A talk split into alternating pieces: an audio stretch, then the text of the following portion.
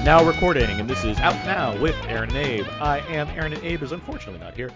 Out Now is the film podcast where Abe and I discuss new movies weekly. However, every now and then I like to have these special bonus episodes, whether it's one of our fun commentary tracks or something a little bit different. But this is one of our fun commentary tracks. This is it's, this is our uh, this is our commentary track for February 2020, and in honor of the upcoming Call of the Wild, and because it's the 35th anniversary of this film, we are talking about Witness, starring Harrison Ford in a Peter Weir film.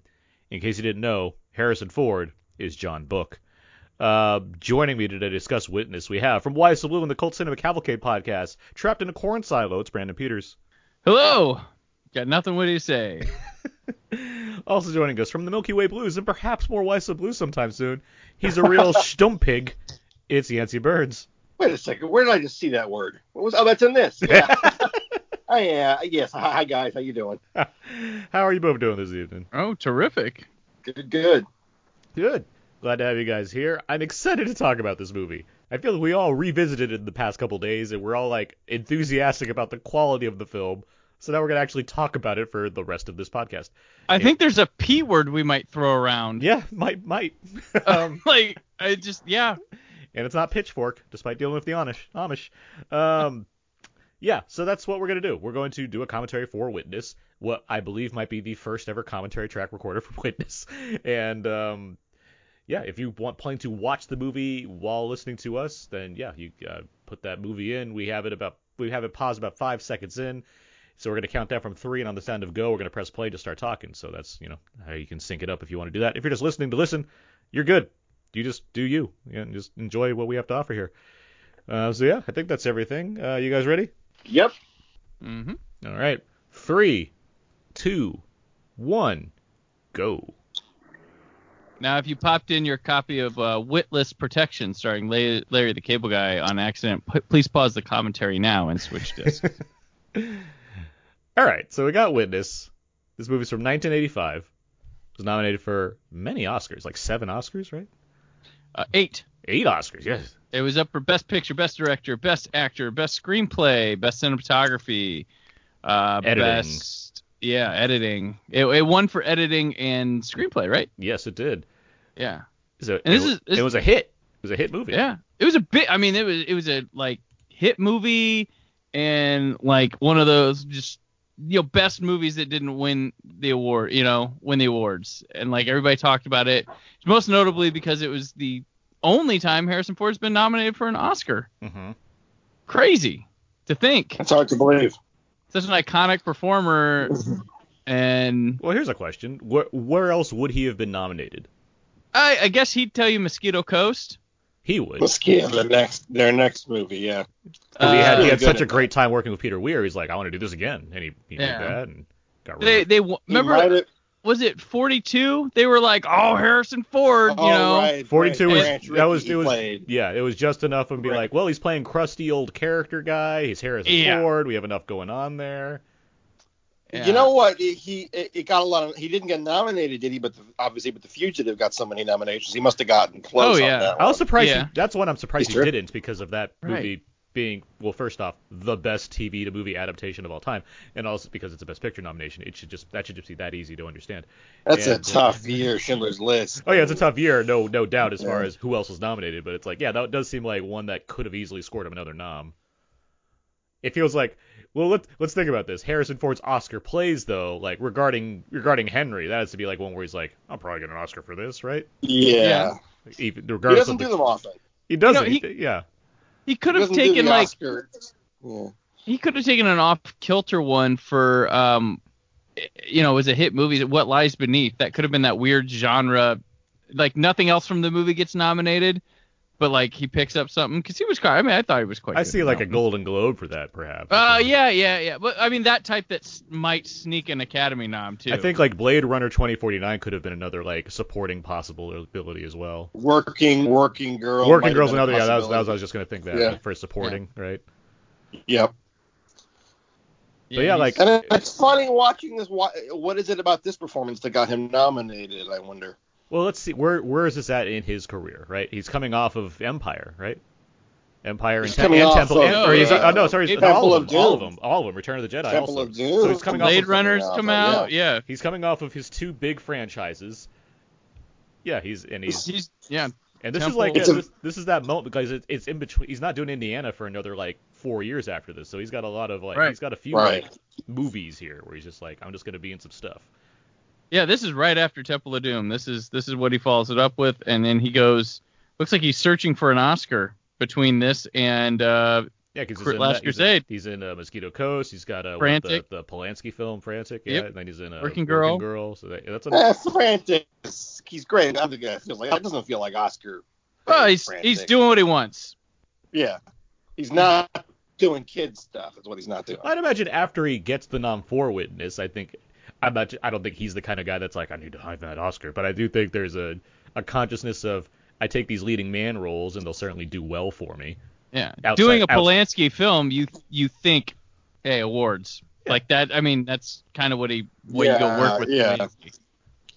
Yeah, I don't not necessarily Oscar searching, but he had a taste of that, and Polanski he could get you know critical audience success and possibly nab an award if the film's good enough, and he does. Because after that, like his Yeah. night, like from Last Crusade onward, like I mean, we talked about regarding Henry, but I mean, his 90s that's is his big era. Yeah, his Air 90s is his Force big, his One big and- blockbuster era, right? He's doing just like I'm, the, I'm the star. His, his second big blockbuster era. Yeah, yeah, yeah. I, I, but more, more, more like leading man blood, like not just like I'm part of a big franchise thing or whatnot. It's like solo lead films that you know The Clancy. outside of the movies, yeah, the. Clancy This thing's kind of its I- own thing, but This movie kind of pairs interestingly with Blade Runner. They're bo- uh, they both have women characters named Rachel, right? yes, Yeah, And it's some, something about his performance is similar to for me to Blade Runner a little bit too. He's not he doesn't lean on the charm that much. He's not playing Indiana Jones or Han Solo, you know. I don't know what uh, it is. I just kept thinking about he's a Blade- detective. Yeah, By by the way, here's uh, Die Hard uh, main villain Alexander Gundad, Gunadov. Witness the the uh, also known as the other movie the blonde guy from Die Hard is in. Yeah, which I believe this is his first movie. Yeah, this is the yeah. this money is- pit. He's a dancer, right? Alexander Goodenough. Yes. Yeah.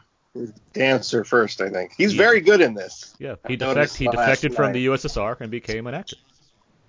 Like he, he did he did a ballet and then he became an actor. he gets to play this role. He's very sly in this role. The way he, he's obviously interested in McGillis, and he's a little threatened by Ford, but not too much. I like He's how he also plays comedic relief too. Yep, for sure. He also passed away in '95. I didn't know I didn't realize this at Oh, all. Yeah, that's right. He did die. Yeah. He was also the other man in that movie, The Money, the Shelley Long Tom Hanks movie. He had a big Yeah. part in that. Mhm. Yeah, he was like her, her ex-husband. Not not a big money pit crowd here. No, I wasn't a big fan either.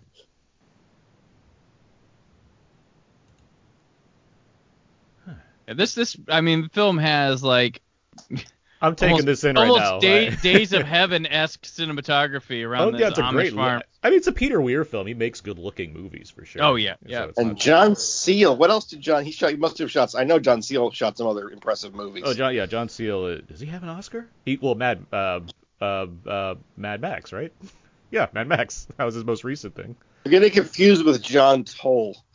Uh, well, that's both Val, that's kinda Alex. similar. Yeah. yeah, John Seale. He he was nominated for Mad Max. I know he didn't win because that was one of I think Chivo's years. Um, but no, he's done a lot of stuff. What uh, let me see here. Talented. Oh, he Minghella, He's Minghella's guy. Cold Mountain, Talented Mr. Ripley, Oh, English, English Patient, Patient, English English Patient. he- He, yeah. Yeah. He won for English Patient. Yeah, that makes sense. Yeah. That makes sense. Gorillas in the Mist, Rain Man, double nominee that year. Oh no, not double no. He was a BAFTA. BAFTA wanted him for Gorillas. Oscars wanted him for Rain Man.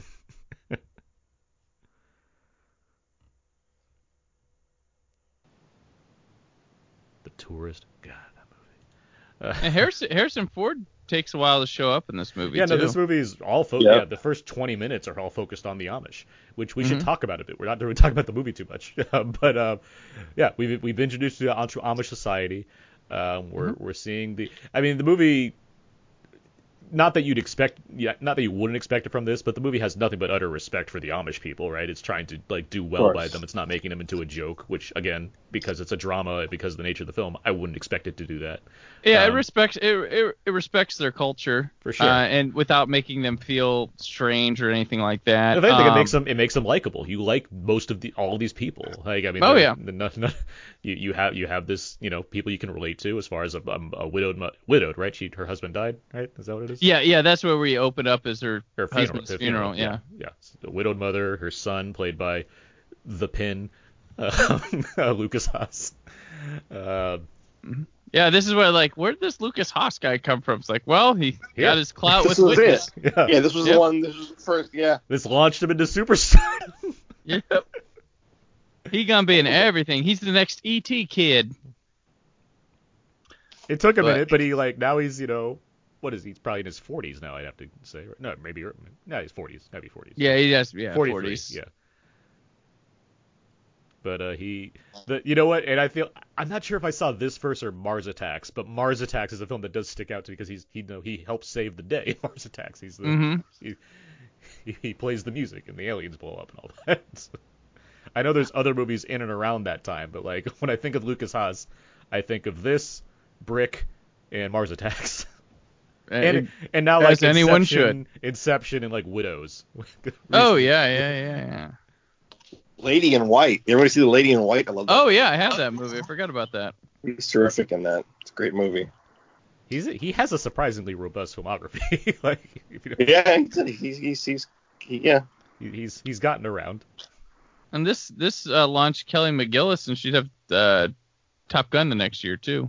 Yeah, top. She's great in here. Watching it last night, I kind of went in thinking, oh, Kelly McGillis, whatever happened to her. She's really good in this. Like, I think she's perfect. I understand why they, because it seemed weird to me they would cast this character, this this woman in Top Gun, in the in the sort of hotsy totsy role of his flight instructor. But having seen this, I, I get. I get what her major appeal was going forward. Um, Yeah. She's really good. Well, it's like she That's what I was looking and for she and Ford both underplay so much. I think that's what really works Mhm. and sells like both the chemistry they have together and like just how well their dynamic works. Given that you know he's a big city cop and she's Amish, like there's they it it it does a good job of like just showing how little she has to do yet still be effective as the essentially the the, the female lead of the film. But yeah, it's why I mean, and that's just like you know this movie's a hit, so what's next? Well, the manager got you the un- interview for Top Gun, like just so different. Yeah, you're not wrong. Well, this and- movie does so much without dialogue. oh yeah, Oh, yeah. Oh gosh. And It's you know really what? impressive. you know what, it- Aaron, back to your respect thing. One of the things uh, that we have is we have from both sides of the coin uh, with the Amish a fish out of water thing going, and it never relishes in being fish out of water. Yeah. Uh, like you have the Amish Because they in, starts with them being fish out of water. and yes, and then reverse it. Harris, yeah, and reverses, and it's only it's only ever about educating or you know I- I don't know realistically portraying you know discovery rather than oh oh oh look at those you know I've, I've so many was things. thinking about Kingpin a lot last. Oh yeah you, you can't Well, it's you weird. can't I was, gonna, I was gonna bring that up because it, it's weird though because yes, Kingpin's obviously trying to like make a lot of jokes about the Amish, and yet I still like utterly love that movie. like I, I think Oh, yeah. Kingpin is a fantastic Kingpin. comedy, I love Kingpin. and because and it's weird because it I love it because it has so much heart, like which is weird to say Oh yeah, because, absolutely. because it's it's certainly absolutely has heart. that's that's what that's what gives it the win. Like despite the fact that yes, it is trying to use the Amish as a joke to some degree, it still has so much heart in it. Like it's You it's- feel for it's- everybody. Yep. It's the better Farrelly Brothers film than Green Book. I know that. like, I think Yeah. it's their best movie. That, that movie's terrific. I, it does try to joke on the Amish in that movie but the Amish are always the room still they, they are And it's sort of more of a joke about Witness because it's really about him not fitting in at all and, and Yeah. making mockery of trying to be the outsider. And like This everyone, actually- get, everyone gets made fun of in that movie, so it is pretty equal opportunity Yeah. making fun of people. I forget uh, the- the score of this movie since we can't hear it right now. Is interesting. It has that It is, synth yeah. electronic choice, That's 80s, so. but uh, it is 80. But with the Amish, it's kind of, you know, they they they don't have electricity stuff like that. But like to make that choice with the music rather than a typical, I don't know, maybe a folksy kind of sound to it with strings and the like. Mhm. They go with synth strings, so it's kind of I don't know, maybe a meshing of both worlds going. I don't know if that's the direction they took. Yes, a lot of scores were like that, but with this movie, you'd think the natural choice, regardless of period, would be strings, maybe some banjo, something, you know. It's um it's David Lean's guy too, Maurice Jarre, Mhm. Who has won many Oscars. so now we're getting to the inciting incident, where we have this uh, random scumbum in a bathroom and Danny Glover. who like is was he like like seventh build but like lumped in with other cast members too, so like he's not a name at this point. Uh, he was, yeah, he was just getting ready to like launch off. Like it was probably, what was he in before this? What do we have? Um, let me think. Danny Uh, Glover. Yeah, Danny Glover. Or witness? I know he was a, he's an expert in sudden impact, which was the year before this. Uh, um, this year was like Color Purple, this, and also Places in the Heart. Was he in that too? Uh, that's that's the previous year. I mean, he has That- that tons of like Silverados this year. Yeah, Silverado. Yeah, 85 was a big year. This for is- this yeah, this is and a big the Danny Glover was year, yeah. Yeah, because after Yeah. that, then he's then he's Danny Glover. Then he's like, yeah, let's get him partnering him up. Yeah. And it's because like he's never like what it's between like th- it's this year to like maybe like 90 like early 90s that's like that's like his, his peak his peak like time right? He's still like a star. He's still in a bunch of stuff throughout the you know even now. But like it seems like when he's like a guy that can have one of the biggest box office openings of all time with lethal weapon 2 like this is his peak time. When he can be like yeah predator 2 we can't get arnold. Get danny fucking glover in here. It'll be it'll sell. It'll be it'll be huge.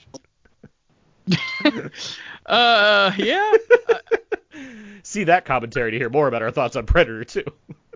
I mean, if you look uh, look at stuff like it's this year in '85, and then launching off with Lethal Weapon two years later, that really makes Danny Glover the name he is and would coast on all through. Because does he have anything that's like?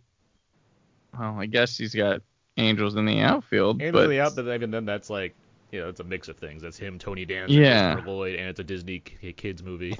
but he was like a name. Like Danny Glover was a, a something that you know prestige came with his name. Well, yeah. And I'm looking through his credits, and I'm like, what did he have after this amazing year? That was, yeah. Other than le- doing Lethal Weapon movies every few years. I mean, we haven't done a pure luck commentary yet, but we'll get there. Hold on. Does he has he said anything? The boy? No, but Danny Glover. No. I'm trying to think. Or does he- no, no. He I mean, maybe one like little he, thing. he might like have some like casual, ex- like you know, little things. But does he like have much like dialogue in this movie? I'm just trying to think about that right now. no, he's the He he's the yells out scary other- goon. Because he's the scary He goon yells guy. out other cops' names. Yeah. Uh huh. Yeah, but yeah, so it's not. He doesn't really have like dialogue heavy scenes because he's not in it that much. But he does like you know he's a presence. He, he certainly. Yeah. I mean He says something as he's cleaning off his blade and throwing stuff That's in the what I mean. It's, it's, most, it's mostly like it's it's, cuff, mu- yeah. it's a lot of muttering. It's not a lot of like Right. you know let's like talk about the plot kind of thing. Mhm. And I think that's a lot of what this movie. We should talk about this more because yeah, the movie did win an Oscar for best screenplay, and you mentioned the p word. Perfect is the word that we're alluding Yeah. to because, I mean, you could maybe try to find something here or there. Here's your Harrison Ford finally, 16 and a half minutes into the film. Him, him Uh, and that guy coordinated their dress for the day. Apparently. Yeah. Yeah, Yeah. It's it's it's beige day. Uh, It's beige Wednesdays. Um, but but we we talk about the, the and that's uh, James Earl Jones's father, by the way, that uh, the janitor, the custodian. Oh wow. Really? Yeah. Um, what's his name? No Um, shit. Yeah. We would be uh, honored. Ro- if Robert you Earl would join Jones. us. Oh wow. Well, I can see it now that you mention it. Wow. Yeah. Exactly. Um, but I mean, we we talk about being perfect. I, I think that in terms of like structure of this story, the the the the economy of the screenplay and what have you, like there's nothing, there's no fault I can find in this movie. like And it's actually in areas retroactively brilliant because there's a plot turn that majority of movies, and especially if you did it now, would not come till the third act. Oh yeah, for sure. And it happens in the first Yeah. act here, Mhm. and Right. it's br- like it's just I, it's it's almost surprising and refreshing how they're like, no, we're not gonna sit and make you harp on this. This is what it is. I mean, it it's weird because you look at Harrison Ford's choices later on, and he's taken more cliche kind of things, but you can see why he'd be attracted to something like this, where he doesn't get to be the hero in a very traditional way. He's the hero in terms of what he gets involved in and what he's trying to do, but in terms of like the kinds of things he is required to do for this character, go into hiding, running away, being outwitted as far as having the proper weapons and whatnot. Like he he has to do like everything you know, at the kind of at his lowest point, even though he's a good guy. Like it's hmm And the movie, I mean, the and it script. doesn't even like it doesn't even end with like a giant like we'll get there. We'll we'll talk about that later, I guess. Okay, I mean, okay. it- I won't talk about the ending till we get there, I guess. Because Yeah. because I, for, I forgot how this movie ended until I for, it's like well I know there's certain people that die but wait what is the ending of this movie and it's like oh Mm-hmm. yeah it's and it's really it's really creative in what it tries to do. So, Right. but we'll get there. We'll get there. We'll get there. I love the driving scenes in this movie a lot too at night. Like I think those are really terrific. I mean, as well. And a lot of this, the, I mean, the way that they pull the perspective of the Amish and try to try their best to keep it at that at all times, um, pretty interesting. And I and I like later on how we'll only see what's not at the Amish farm if Harrison Ford makes a phone call. For sure. That seems to be the, and that's I love that decision. you talk about this car scene. This is this is Yeah. great because it's involving you from multiple Yeah. perspectives. You're you're watching it. You're seeing it from Book's point of view. You're seeing it from the kid's point of view because the camera's low. Like you're, you're getting. Mm-hmm. It's really involving you in the story of each of these characters and not just the standard like Yeah. two shots, one back, one forward. Yeah, yeah, definitely. Yeah, it's from the driver's seat of his turning, and then from the yeah child looking up. It's pretty, and and all in his focus because now he's just he doesn't see the kid. He's just like, who are you? Hello. And we have a some this scene coming up is straight out of like the French Connection. You know. Yeah, there's a it's a healthy mix of like Friedkin and Demi going on in the kind of filmmaking going yeah, on here. That's that's perfect. Yeah. Yancey, Yes. I'm going to call you back real quick. I'm getting a lot of feedback on your end. Okay. Oh, all right. All right, hold on. Okay, and now book- for the rest of the commentary. Okay, we got him out of here. Uh, books in the bar now, doing some uh, racial profiling. right, but but he's got a black partner, so it's okay, right? Yeah, I guess so. I mean, this is what I'm talking about with the uh, French Connection angle. They do that. They do this right. Yeah, it's a. I mean, it's a, it's the closest he gets to being a little like morally ambiguous as far as like Mhm. what he's trying to pull off here. But like, Yancey, what do you read on this scene? Like as far as him going out of his way to kind of pull a black suspect out of a bar. Yancey, you there? You back? I think it's the right thing to do, Aaron. I would do it myself. Whoa, Yancey. He's muted. Oh. You got me? Yeah, we got you now. All right. Um, I mean, it's a scene that wouldn't uh, it wouldn't get it wouldn't fly today because it would be like, why is he pulling a black guy out of a bar? But he must have thought this was the guy because of the way Lukas Haas described him. I think Harrison Ford probably would have liked it to be a little more French Connection-ish in terms of just being a cop getting a job done and it's morally gray. But you know, the movie doesn't really go there. It doesn't need to lean on it too hard. It's just more of like we're in the city and we have like a list of perps that we usually go after, or something like that. Here's Patti LuPone as his sister, Yeah. Yep. Yep. who like I was think I'm trying to think like is she in many movies? Like not really. right? No, no. Uh, She's in that Summer of. Sam. I know that. Spike Lee movie because I like Summer of Sam quite a bit. Yeah, Patti LuPone is in that, isn't she? Yeah. She's in a few uh, David Mamet movies because she's in Heist, and I think she's in Hmm. the one of the other ones.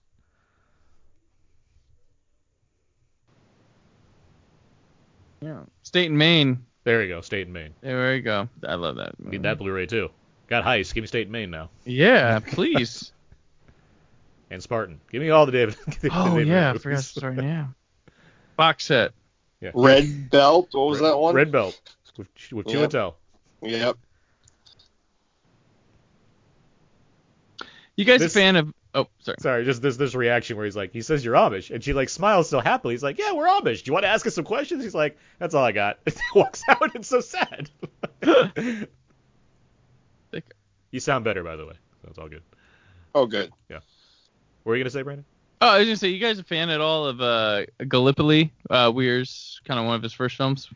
I have I just haven't seen Gallipoli in the longest Oh. time to like have a good opinion on it. Yeah, I, yeah, I, had I haven't watched in a time. while, but I, I mean, they, it was a film they had us watch in college, and I really took to it then, and I watched it plenty in the OOs, but I haven't gone back to it. But Well, you you saw 1917, so it's pretty close, right? that's true. That's true. I got Gallipoli vibes from that movie. For sure. Uh, so yeah, but a little less Australian, but you know, it still works. right. They're Where's- running. Where's Weir at this point? He's coming off of well Gallipoli and also what uh, You're Living Mhm. Dangerously, right? Yeah, Yeah, you're living dangerously. Starting couple- his American dominance. Couple a couple Gibsons back to back, They were bros. and before that, I mean, he had well, he had I know Picnic. Pic- Picnic at Hanging Rock is like one of the big ones, but uh, Yeah, the last wave. the last wave, yeah. Richard, Richard Chamberlain. What what did he do after this? It was uh, After this Mosquito was Mosquito and Coast, Dead Poets, Fearless a fearless Green- green, Green Card, Green- green card somehow Green is like in there. Card. Took a five year And then- break and then had Truman Show. Green green card's Truman like Show. Green Card is like I imagine I haven't seen it in a long enough time, but it's like that's that's a studio play, but like I'm sure like the character stuff like worked for it at the time, and like is that Gerard Depardieu doing American for the first time, or like probably like I mean, it was Early- of the early on Phen- in his kind of American career? the phenomenon was launching. yeah, just like the artist and how we all talk about John Dujardin all the time. Mm-hmm. Yeah. It's Can't we get enough. You can't get flip enough. the channel. That guy's everywhere. and like what? How many Marvel films has Michael Hazanavicius uh, directed so far? Oh, jeez. Gosh. Best director winner, Michael Hazanavicius, who's done nothing but been more prolific since then. What a weird time where the artist like won all these Oscars and like nothing about them happened after that. Like Don, Jean Dujardin was yeah. was in Wolf of Wall Street, like as far as like the American stuff goes, and that's pretty much Right. it. Yeah.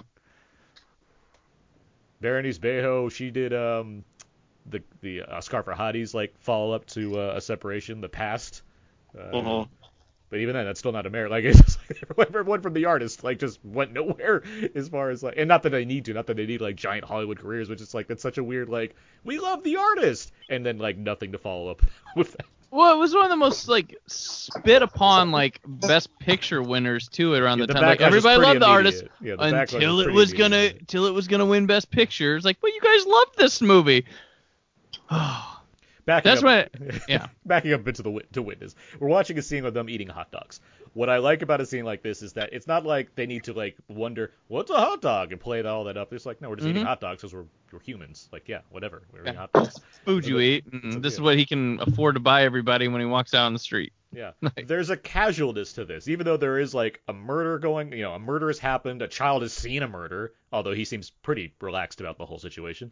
Um, but we can, you know, Harrison Ford is being like casually friendly with everybody. Like it works really well. Yeah. Like I mean, like I said, that they, despite temptation, fish out of water is the last thing they want to play into. Yeah, you, th th you could easily play into like the thriller aspect of this, where like you know everything's much darker. Like this scene could be lit, lit way, you know, way darker.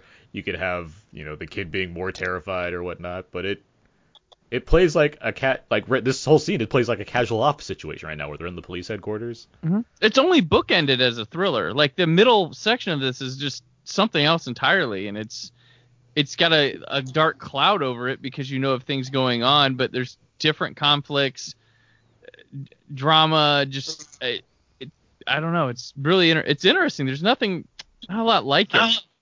Most would like force themselves into the the thrill. Uh, you know, be tempting to have random stuff happen to you know before the big end sequence happens to Mhm. beef it up or like put the sister in more danger and have the you know mustache twirling bad guys Well, you you'd kill Patti LuPone, like that'd be a part. right Of it. exactly yep They, yep. kill her. and they'd send it to the amish farm they'd Well, they do kill. I mean, they do kill his partner though, right? So I they mean, do Yeah. and they don't make off, a big off deal screen- yeah, they off screen you don't yeah. see it. Yeah. because it's you know per, from perspective of you know john book if he didn't see it Mhm. you know he can only hear about stuff and we can only we'll only see the people he talks to when he talks to them and maybe a little bit after We should try to identify the Oscar scene that they played at the clip for his Oscar nomination. It has Probably to be, something it has in to be in the second Amish. half. It has to be in Yeah. the second half of the film. Um, the, the last time this kid got up and walked around, like somebody died, so I feel like I wouldn't like be letting him walk around the office all casually. Right. I don't care if it's a police station. the Terminator got in there. there he is, Danny Glover. I love how they, they do the, the whole priest thing with these guys. Like, oh, he's uh he's on vacation. Oh, okay. Like we've reassigned him for a Uh-huh. moment.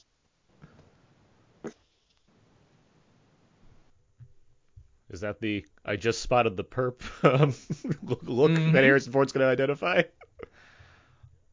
He must have seen who he did it.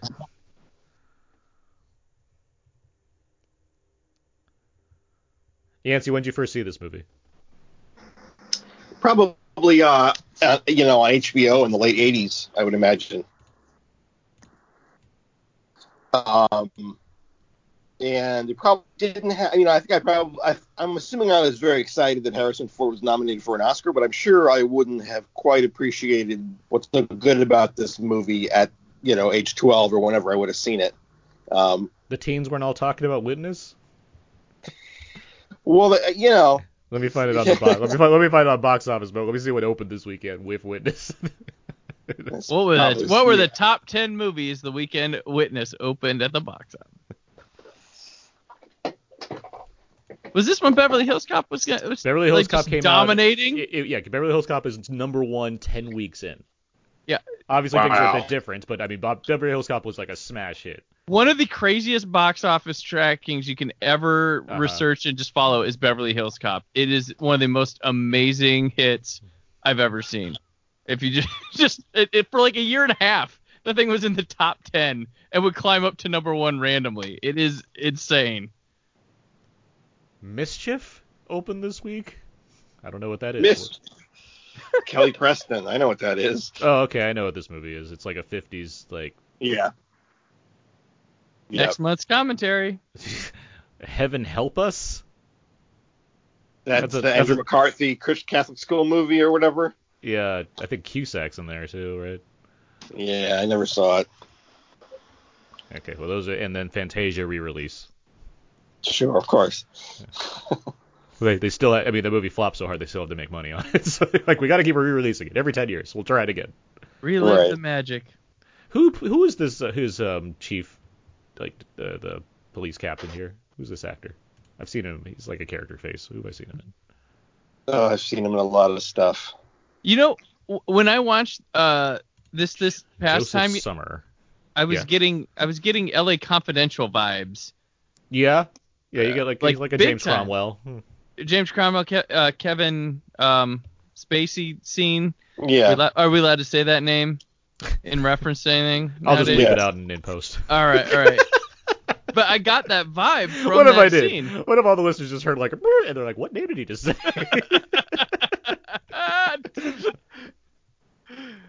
oh. But yeah, I was getting Oh, vibe. he's, he's like the um he's he, he he plays like corporate bad guy or the president or leader like because he's the president in an X Men movie. He's he's like a another police guy in, in the Shaft remake. Uh, he's I think like the mayor or something in Strange Days. He's uh he's Emilio Estevez's boss in the Mighty Ducks. So he's like that kind of guy. Like yeah, right. He's Oh, not okay. on the board in RoboCop, but he could be. He could could- be. oh, That- yeah, honestly, totally that's the, the fir- my first instinct was RoboCop. Honestly, when I saw him, that was Right, my first yeah. instinct. this is what you're Joss talking about, Brandon. The kind of twist that happens here. Right, Where, right, yeah. They would hold that guy off till the Yeah. end of the movie, Yeah. and here it's like, nope. Guess what?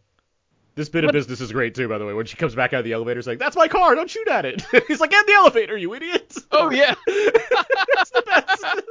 it is good. Like that's a that's a wild bit of comedy to have in like a very tense scene of Danny Glover and Harrison Ford shooting at each other, and a woman's like, mm, "Don't Yeah. shoot at my car." And Harrison Ford And he treats calls the him way an asshole. yeah, when he yells at him, it's like as if he had a hit and run rather than Yeah, I know you who were you trying are, to kill me. Yeah. I saw your license plate. Don't think I won't take this up at the courts. He actually calls a lot of people asshole in this movie. I noticed last that's night. his- Don't ask me why. Yeah, he wrote, he wrote three things on an index card. Smile occasionally. Like Uh, when he's having treat, that treat the kid dream nice and call later, people when he's like talking in his talking in his sleep, he calls you asshole Yeah. or somebody. I think it's just a lot of frustration with Star Wars fans and George Lucas. Perhaps. Did you see him today? What was he saying about Force Ghosts? he doesn't know what, shit. he I don't know doesn't what- he doesn't know what a force ghost is. He doesn't fucking care what a force ghost. He never is. had a He scene. He never had a scene with a Force ghost. He knows. He saw that at least Empire Strikes Back and Return of the Jedi. Come No, on. Yeah, No. he probably saw them back in the 80s. Harrison Yeah. Ford smokes a lot of weed, The- so the- That's like, true. the, the great true. the greater point is I was killed off of this series because I wanted to be, and now I'm promoting my new movie where I fi- where I play with a you know a CG dog. I don't want to talk about Star Wars right now. right. I barely want to Which talk about good. Indiana Jones, and I start filming that in a month. All right. Nobody loves Indiana Jones more than me, but uh, we'll see how they how they do. You know. I mean, Harrison Ford must if he's gonna be pushing 80. like, Yeah. it's- Well, if he can do if he can do Call of the Wild, I guess he can do Indiana Jones. He's obviously physical. You know. I mean, Yeah, I don't know if you know this, but Disney has a lot of technology these days. I don't know how much of Call of the Wild he really had to do beyond like stand up and grow a beard. wait, is that Call of the Wild? Is that Disney? I mean, it's the the the dog is CG, so I mean, like it's not like it's lacking technology. Right, right, right. It, it's a Fox movie that became Disney by default. Oh, right, right. Of course. But I mean, it's directed by an animation director. I believe the guy that did like some of the um, Blue Sky films. Chris Sanders, right? Yeah, I think, I think that's. Oh. is that movie tracking well? I mean, I Like, I have a feeling just- Son- I have a feeling Sonic the Hedgehog's going to be number one uh, two weeks in a row here. Right. uh, Like, The date, the date, the date. This podcast. Yeah, I'm just like, does people like are kid? Is this like getting kids to the theater? Like, it would have got kids in like the 80s, maybe this. 90s. I, I read Call of the Wild. I've read Jack London. I like Harrison Ford. I like. I want to see this movie. Yep. That said, Disney Disney Plus also put out Togo with Willem Dafoe not too long ago, and I'm like, well, I just, I mean, I just kind of did this, and it had a real dog in it. So. Anyway, Harrison Ford is shot, and he has to get the hell out of town now. So. He's just bleeding, bleeding, bleeding.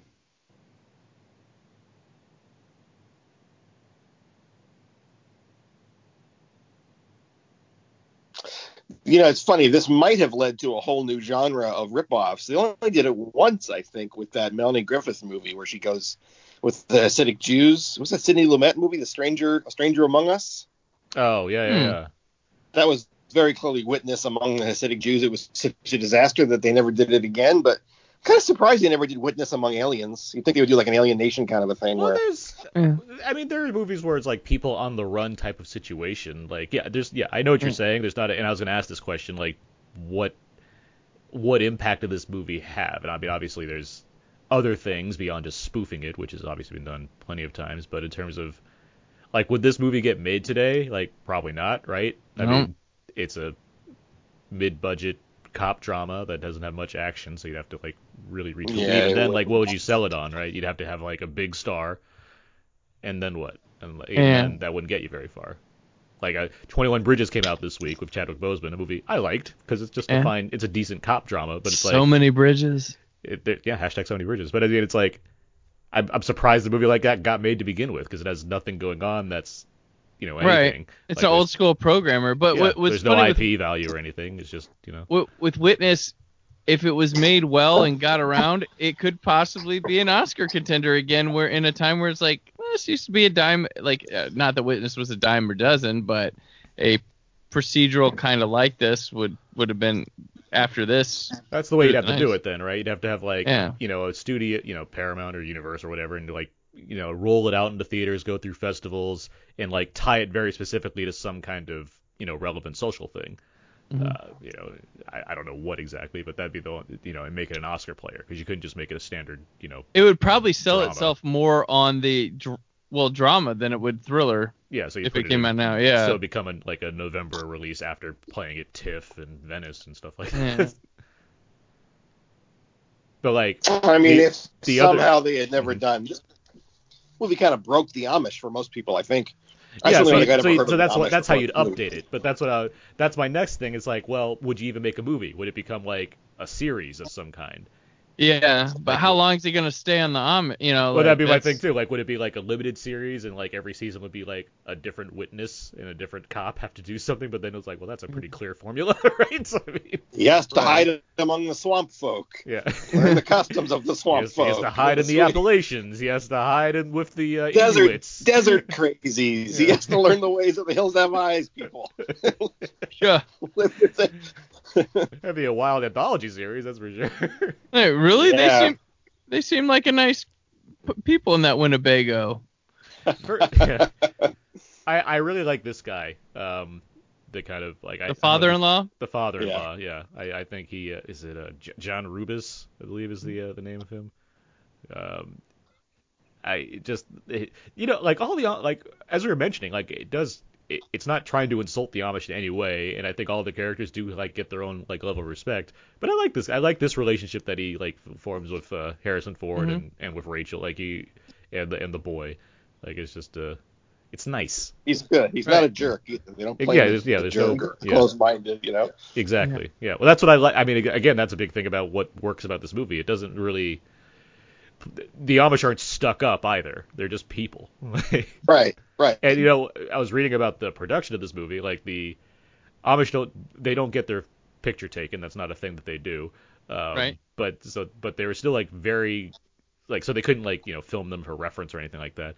But they did like they were you know filming in their area and they did were very curious about the filmmaking process. So they just like be around set like hanging out. And that just sounds like really fun. like the idea. Well, I mean, they can. I mean, I I'm you know I know plenty Uh-huh. about Amish. Um, I went to school with Amish. Um, I have on my my father's side, my great grandmother was an Amish person who Mhm. uh, was a uh, she what do they call it?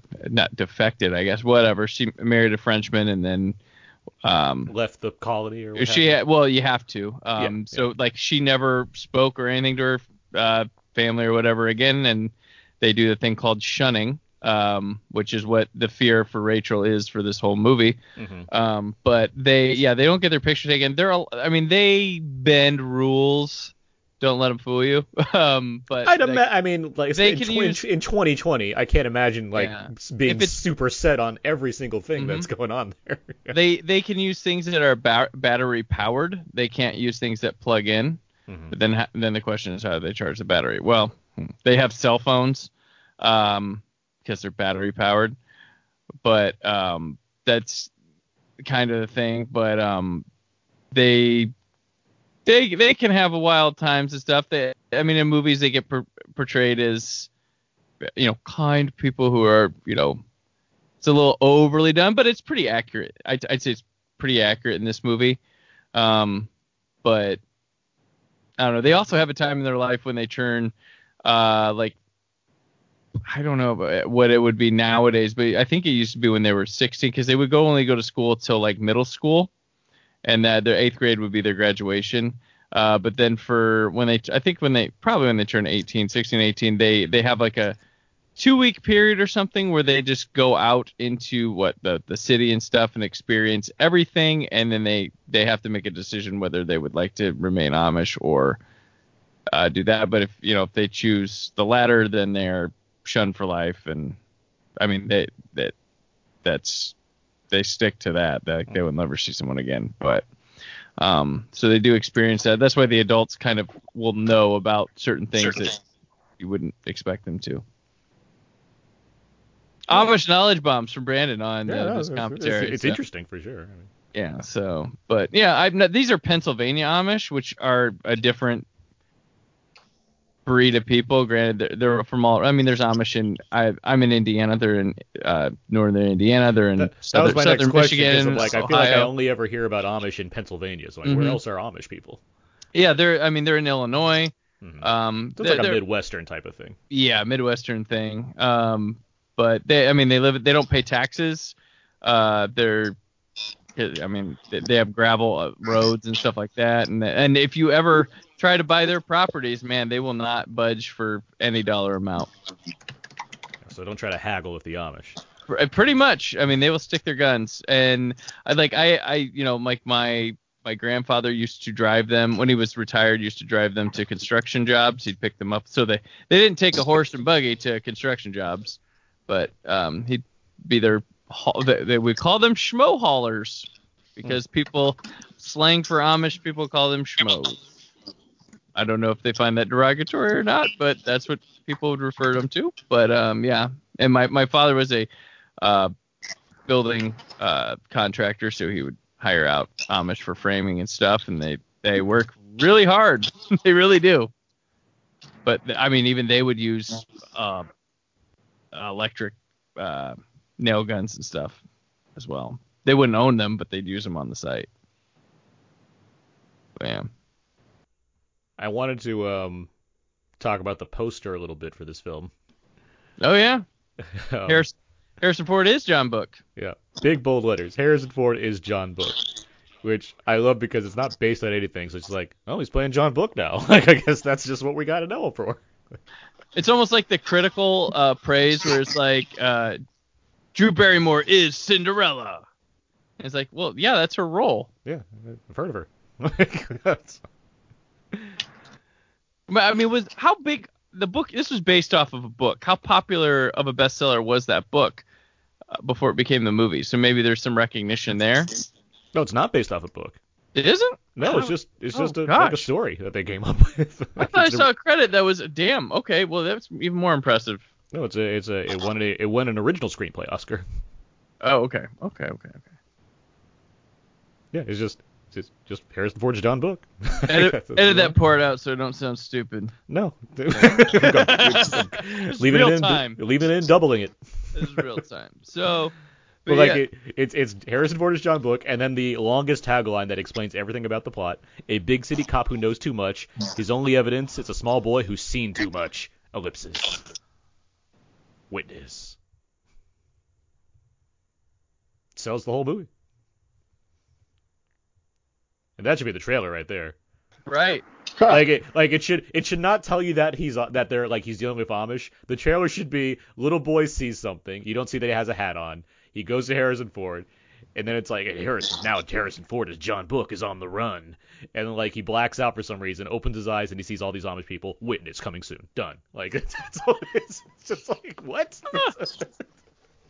Show just show him out shooting with Danny Glover. Exactly. He gets hit. yeah. Play up the action beats, and then at the very end, he just opens his eyes and he just sees all these Amish people. Put that in your box, JJ. Make that work. There there are some moments in this where um, Kelly McGillis does look like clearly wearing some uh, dark red lipstick, probably for lighting and stuff. But I, I did notice this time around because I was like, man, they generally get these. I'm sure everybody's wearing some form of makeup, but they generally get the natural look of of the Amish pretty right. But there was there was one moment when, in a scene where I was like, she looks like she's made up to go out on the town or something. But Like it just a regular scene, like just her. yeah, it was just a regular scene. There was like a shot or something. I was like, man, she looks like she's just ready for glamour shots or something. But Why do the Amish have umbrellas? They got hats, and they're Amish. The umbrellas, I want to get a soggy hat. I guess. What's the hat for then? Like, what's it do? like, what? It's just their apparel. It feels like it it has two. It feels, it feels like it has two functions: sunlight and water. Like, like, what else you got it for? It's like their beards signify that they're married. Yeah. All right. Here's the after-school special scene. Yep. You know, how many other versions of this movie, unfortunately, would would include a plot line where Alexander Godunov is proving he's a bad um, Amish by trying to make phone calls to turn Harrison Ford in and get Oh, his yeah. girl back. That's, that would be so. Oh that- that would be- yeah. that would, that would be in a lot. I'm sure that was even suggested to these people. Thank God they didn't do that. But that, you know, Yeah. the movie resists those kind of. Exactly. Yeah, that's a great point. Yeah. That's why I say it's retroactively brilliant. Like that's Yeah. No, I, I yeah, it resists every impulse I think to do the standard thing. Like I'm not saying this movie's subversive, but at the same time. Are you time, saying it's anti-cinema? yeah. I think it's the opposite. I think it's exactly what they talk about when they mean cinema, because it's so much of it is communicated in faces and in decoding faces and the way lines of dialogue are said. That's what makes a movie. I think when we talk about adult movies, they, you know, they, you have to observe this movie. If you just kind of anyone else, if someone else, if this had been Sidney Lumet or, or even someone, you know, this, this could have been a very generic movie, but it, it, it's all in the actual filmmaking that it is elevated to something that feels like a, at least a minor classic, you know. Um, and so, so much of this is, is is in expressions and in these beats, these extended beats where Harrison Ford and Kelly McGillis are kind of looking at each other. What did he mean with that look? You know, like it's a real pleasure to see this kind of movie. You know, I like um, I, yeah. I like I love this exchange right here where like he where where the boy has picked up the gun, he's trying to teach him a lesson how to not use the gun, yet he's still getting in trouble from Rachel who's like going at him Yeah. about how there's no guns here. And he doesn't try to def- he doesn't try to deflect it, he doesn't make an excuse, he just says, "Right, here it is. Here's the gun. Take it." Like it's immediately resolved. Like without having any fuss. Like there it's it's exactly what you're saying. There's a lot of choices like that that yes, just reflect like you don't need to you don't need to add a bunch of toppings on top of what you already have. Like every you know the Exactly. material's there. Let the material do the work for you. You don't you don't need to you know over elaborate on things. You don't need to have extended dialogue sequences. You can just like have a sequence play out human. I like how Lucas Haas' hair looks kind of greasy in this moment. Like he is it's not, constant like, cowlick. Like it- Yeah. he he it, without it going up, it's just like constantly like stuck. I mean, he plays around a lot though, so he's probably always sweaty. He's a kid. Ru- He gets dirty. Well, I'm not. I'm not trying to drive the Amish, but just in their natural, like, you know, I'm saying, he's a, cleanliness and stuff. It, I'm saying he's a kid. He runs around. He gets sweaty. Yeah. That's, that's, that's what happens.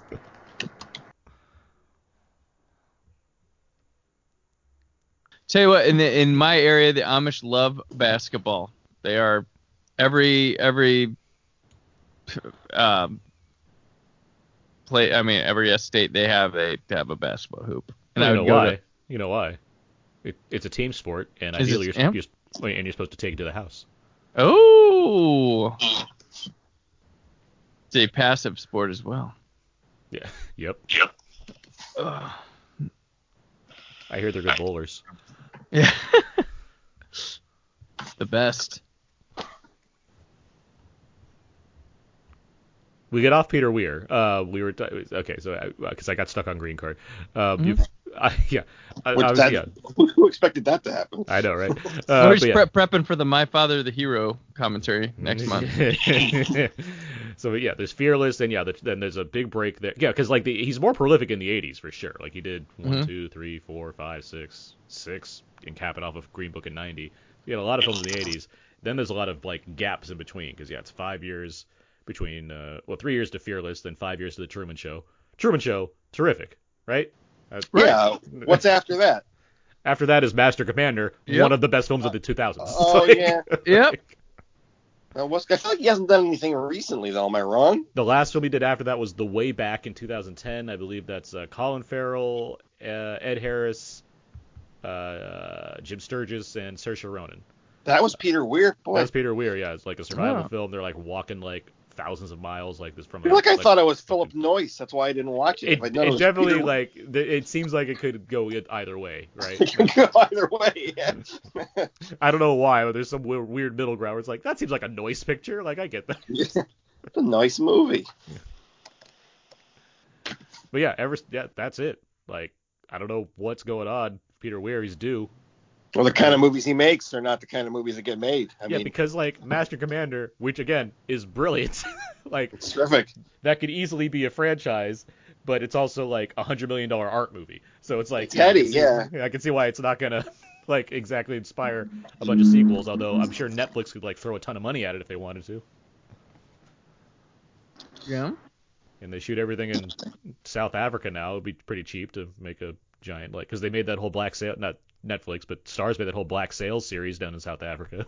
they could they could make their ship series down there. What I'm saying is I need more Master Commander films in my life.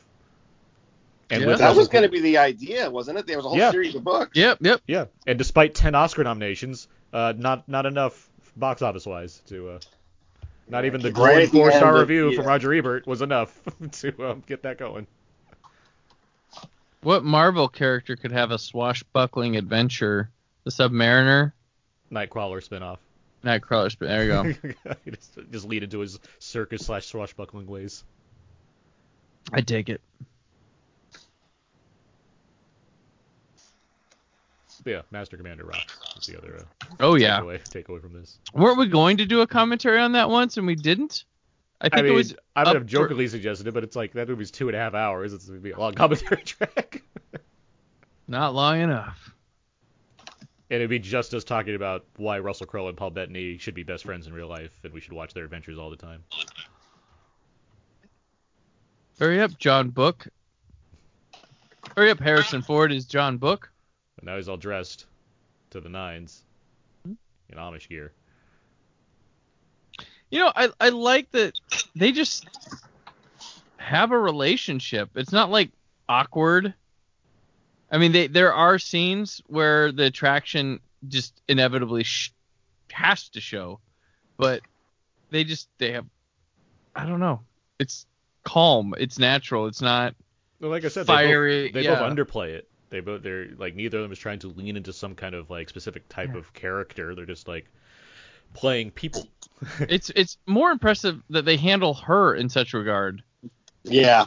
today you you get her so you know fighting her urges and stuff. I think part of it like Weir keeps her hopeful that you know they, I'm in my habitat. This is how it is, and maybe he'll just come around to that or something. But she lives am, it. Yeah, it's interesting. I'm not sure if today. I think today there will be kind of a pushback uh, on the idea of her staying with the Amish because it, it would, it, you know, she's obviously they they portray her as being sort of progressive-minded character. Who at the end decides no, she's gonna, you know, she's just not gonna run off with this cop guy. But yeah. I, I would think today that would be a bigger issue. Um, We'd have so many scenes of we can't, but yeah, oh, we can't, Jesus, God, Jesus, yeah, and then the shippers would be mad when they don't. Yep. Yeah, I'm sure that Yep. would be that- that'd be the talk of Twitter for days. Witness. What's going on?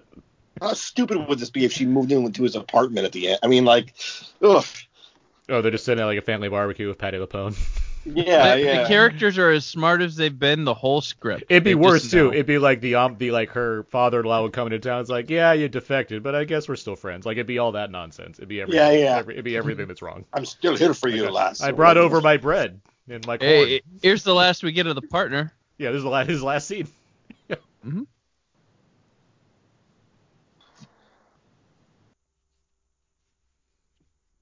Poor dude. And the thing is, we'd have some massive subplot with this guy in a new movie, and we'd see the death or you Yeah, know he'd ha- what he'd have led him like a into wife it. Or, he'd have like a wife or a girlfriend, and he'd be you'd see them like both get killed. It'd be super sad and tragic.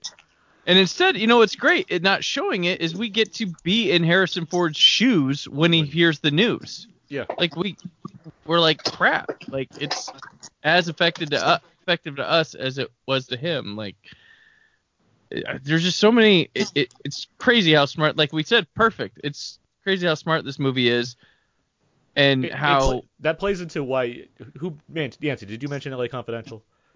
Oh no, Brandon. Pete- Brandon, you did. I did. Yeah. that's it leans into that too, where because the captain seems so ineffectual, or, you know, so um, he's not threatening in the way that like Danny Glover obviously is, or just the kind of IP value that Harrison Ford brings to a Yeah. role just by being here. He's a guy that you don't expect, and James Cromwell, I mean, he's from Babe, like you're not thinking Yeah, he he's like yeah. the big, he's not the big bad in all of this. So well, you they they played him as a father figure too, where course, the, yeah. the captain in this doesn't have that luxury. Yeah, but even then, like just his general presence, you don't think that Right, he's, right, yeah. you know, being necessarily in it. You have to know something's up because there would be no movie if it was just this. Like, so at the same Yeah. time, it's still like, Well, the captain's like, like- okay, he's either going to be the guy or he's getting killed real soon. yeah, yeah. And Danny Glover will be the captain. And he'd be like, no, now the captain is back. Here's, Uh, some, here's some fun foreshadowing. I would say, yeah, the movie, like the Amish, Chekhov's refuses drain to give silo. into Yeah. temptation. yes, Chekhov's gun. But yeah, refuses to give in the temptations, like the characters that populate the film. no, we should have used these cats to lure Peter onto this podcast. Yes. Right. or Scott for that matter, who also said no. What does he not like Witness? no, he just he was busy. I like his working hat. Has no uh wraparound brim on it. It's just the the top. So John Book drives his sister drives the Mirthmobile from Wayne's World. Brandon, when did you first see this movie? Well, uh, early '90s, late '80s, probably. I was I was a little probably young for it to appreciate, but like I said, um, where I you know had lived and stuff, like when Amish movie comes to town, you're gonna see it. like that was a big thing. It was like, oh, a movie about the Amish. Uh, looks like Kingpin. People had like I'm sure box office in Amish areas was huge for Kingpin. Looked at the bigger performing states, but I mean, the movie famously flopped for the Farrelly Brothers, but I mean, yeah, Yeah. maybe in those communities it did okay. Uh, like like for instance, like I I got drugged too for richer for poorer when that came out. With comedy So- superstars Tim Allen and Kirstie Alley. Yep, a team up that just didn't do enough. Uh, but yeah, Is Uh, it's like, did you hear about the Morgans? Is that another one that does like this kind that's of? That's the one. Uh, uh, I don't know. Don't know They- that. They're they're they're in hiding though. That's like the thing about that. I forget if it's Amish specifically. It just feels like it would be. yeah, But it's weird that yeah, in terms of Amish culture, it's like, how do we incorporate this into a plot? People have to be on the run. That's the only way. like, Right. That's the You only know, way funny- to do something. Can you see some Hollywood exec being like, "Why are we making a movie about Amish? They can't even go see the movie." I know. I was just thinking earlier. I was like, Amish can't watch movies, but they got to hear about this movie all the time, right? Or they can watch it on their Right. phone. I guess. Uh, Yeah, they well, they watch they sneak away to watch Witness. I mean, when we when at, at school when we watch like films and stuff, they wouldn't have to leave the room. They they watched Okay. it. So I like Harrison Ford's excitement when he's like, "I got it. I'm milking the cow." I'm sure if their family was against it, they would, but they would have them leave. But for the most part, they would stick around. That was their TV they got to watch. But I, I went to school with an Amish kid who had like a he had a stash of like a, a Walkman and like a little portable TV and stuff that he had hidden at his place. So, and my father, Several battery chargers. yeah, my father grew up in the country, so he was not far from Amish households where they were. And he said at the end of his street there was this random barn, and every Friday around like five o'clock, these two Amish guys would get out of their park their buggy, get out, go into that barn, and a Trans Am would come out of it, and they'd be dressed up, and they would show back up Sunday, get back in Amish, and and get in their buggy and go back.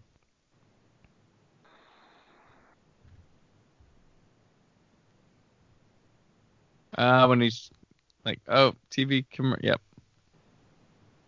It's a good moment that they don't play on too strongly. Which I believe is also like a, a joke for Harrison Ford. I think he like auditioned for this commercial. I think I read. Oh, that. really? Yeah. I like how Kelly McGillis just lets him have it, like the vote. She's like, I don't understand it, but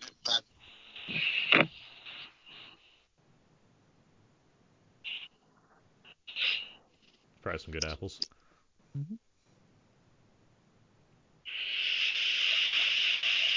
Oh, this is where they this is where they meet. Yep. And, uh,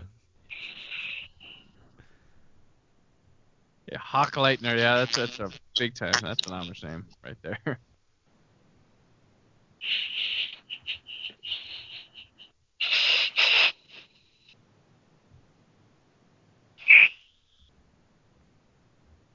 Yeah, he's great in this movie. yeah. Yeah. Yeah, this is a funny scene. Cause I mean, obviously there's lots of dialogue in this film, but they, it really does rely on how people are saying things to each other, what looks they're giving, and like these long shots. Uh, Harrison Ford's pants don't fit. That's hilarious. Too short. A lot of a lot of patience in here.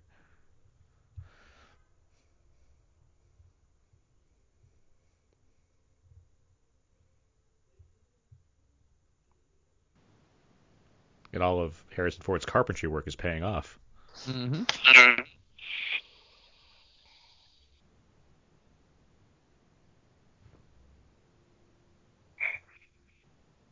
Yeah, I wonder. If, yeah, I was thinking that too. His work as a carpenter. Show some of his skill, his his natural skills. We haven't talked much about Harrison Ford's appeal, sort of as an actor, or his growth as an actor. I I, I, I kept thinking about. I don't know. If, does no one else notice but me that he makes a quantum leap between Star Wars and Empire? Like, Oh yeah. I believe we talked about this in Blade Runner, where Yeah. in our Blade Runner commentary track, where he's he's fine in that movie. I don't think he's great as far as his performance goes, but he he's got he get he's got he gets better over years. But yeah, obviously, yeah, even from just Star Wars to Empire, yes, there is a there's a big leap, but also because he gets to play something, right? That's why it's his It's weird. It's weird because I think he's almost the least. He's almost the, he almost comes off the least polished of the three leads in, in Star Wars. You complain about Mark Hamill, but he you can tell Mark Hamill is a trained actor, and that Ford is is is more of a sort of free range movie star. Like well, you can tell like Cooper. Mark Hamill's like a guy that probably did theater. Right. Like, whereas he's, Harrison he's, Ford he's is playing up not. those emotions big, where Harrison Ford can just rely on his natural charm that he's relied on for all of his life. Yeah. which is So a big it's- thing. With and it him, won people over. I mean, like Yeah. that was the the favorite character. which is a big thing with him, uh, and why they used to always com- compare him to Gary Cooper. I don't know too much about Gary Cooper's life, but I know that it's that same sort of sui generis, like he ca- he came fully formed. He's not a product of of uh, of you know any kind of um, uh, production line, like he Yeah. you know. Um, but yeah, he definitely got he, he got better pretty quickly. I don't know what it was, but I, uh, well, I but think it's I, I think it's He- nat- I think it's just the challenge. Like Irving like Em- Em- Kershner. Empire. Well, Em- well, Em- Irving Kershner's a better actor's director for one Yeah. thing, but also the movie relies on him to do more. Like, it, and I, I don't. I mean, that seems obvious, but I mean, it's more of the there's actual there's an actual character there. I mean, there's a reason why I think we've talked about this before. I think there's a reason why he you know he's happy doing Indiana Jones over Han Solo, or at least more talking about it or relating to it because there's a character there. There's He's very not, yeah. there's no, yeah. there's not much of a character for Han Solo. There's some there's a lot of likable things about him, but as far as something Yeah. complex in the nature, not really. I mean, Yeah. he's he's a scoundrel. He, like he's, Well- he's a little he's a little stinker. He makes jokes. He quips. He he, he goes along with things. Empire is a chance for him to do something with that character because he has to play romantic lead, romantic foil, uh, a hero, a guy that's in over his head. Like there's a lot of different shades to play. This this I believe was one of the Oscar clips. If I'm not crazy, I would have seen that Okay. Oscar. And Oh, because it's got the song to dance to. It gets everybody. Oh yeah. well, I always thought it was a little strange too. I don't know. This is my rock and roll nerd guy coming out, but th- this is not the actual Sam Cooke recording of Wonderful World. It's some kind of strange cover. I wonder if it was a licensing thing because Yeah, the it's radio gotta be. Probably yeah, gotta be. DJ makes it sound like it's the actual recording, but it's not. And, and I always thought it was strange because this is this this was this was a famous scene from this movie, which certainly doesn't portray it as any kind of a thriller at all. It's it's more of a forbidden forbidden love story, right? Right. That's what I'm saying. That's, the movie. That's the, that's the zone we're in right now. Yeah. Yeah, Yeah. without being uh, uh, melodramatic, you know, it's like I believe these two would be attracted to each other, and that would sort of go. I mean, it's how much more effective is it that they that they end up not, you know, that nod from Alexander Godunov at the end from the tip of his hat is so great to sort of button the movie to get ahead of ourselves, but That's, that's what that's what Weir's good at. Like if this was like I don't know if it was like Lawrence Kasdan, uh, it would be well written and like the characters would be nice to. But like I think there'd be it'd lean on things. It it lean it lean Mhm. heavily on different ideas of how to portray these people. Where I think there's a there's a bigger there's a like I mentioned before there's a patience here that I think really pays off as far as getting these characters at this point where they can laugh and dance around and stuff like that because of all the not And necessarily think- tension, but just like the kind of the focus on this relationship without having to like push it too far. Do you think this stuff was like up front and center like it is for us now, or do you think it's aged into us appreciating it for that now? I think it's there. I think that's why. I mean, it's it has- it's always going to be there, but did I- people I see that- it then? I'd say I'd say the people that were giving it, the, you know, people that are writing reviews about this or looking at this from an award standpoint are seeing this, making that separates it from being just another standard cop thriller or standard cop drama or standard Mm-hmm. romantic drama, what have you. I mean, we're I- talking we're uh, the uh, us we're talking 35 years of being Sure, informed by other things. Yeah, and it's impossible to really parse out that kind of thing. But I do, I do, I wouldn't be surprised if you know the kind of awards groups and critics groups are seeing this the way we're seeing it currently. Where yes, it may play as like a you know a strong you know box office hit back in the day that maybe doesn't like you're not focused on the kind of like what it's doing differently necessarily. Gotcha. That's me speculating, but I mean, and that's not me trying to say there's an elitist factor that makes Oh, them no, no, no, no. understand things that others can't. no, no, no, no. I'm just you don't yeah, get it. It's Amish. It's different. It's high class. right. This is just- elevated Amish thriller. I'm just yeah, I'm just wondering if I, the reason I love this movie so much right now is it plays so differently than everything I've seen since, you know, and Yeah. Because it's like watching this, and this is like because we all have just recently watched it to prepare for this. It's under two hours, but it's very deliberately paced. it would be two two and a half now. Oh yeah, yeah, for sure. 'cause you'd- 218, 219. Yeah, Yeah. because you'd have the backstories of different characters. You'd have you'd cut away from the, the society and whatnot. But like, yeah, it's rela- it's a relaxed pace. There's next to no action. It's and when it's not it's not even really action as much as it's scenes of tenseness.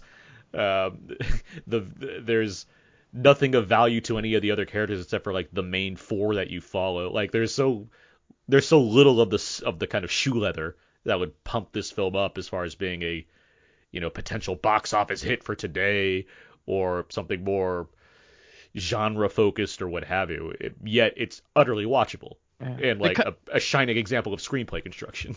the camera work would probably opt for documentary style for this too nowadays, going with the Amish. Whereas I think something like this is good because uh, it makes a pretty portrait, and the Amish have kind of a still life to them. It depends on the So- director, but I Oh, don't wait, he's dis- not gone. disagree. Oh no, yeah, we get the confrontation scene. Then he's gone. This is his last scene. All right. This is this is his um Rolo Tomasi scene. Yep. Yep. Who's Rolo? I know that name. What is that? That's LA Confidential. Oh, right, right, Yeah. right. Rolo Tomasi. And there's real menace here now too, for sure. Like it's really leaning on it. Because at this point you're like, well, he's not he's he's not the one that's gonna die. He's the gun that's in on it.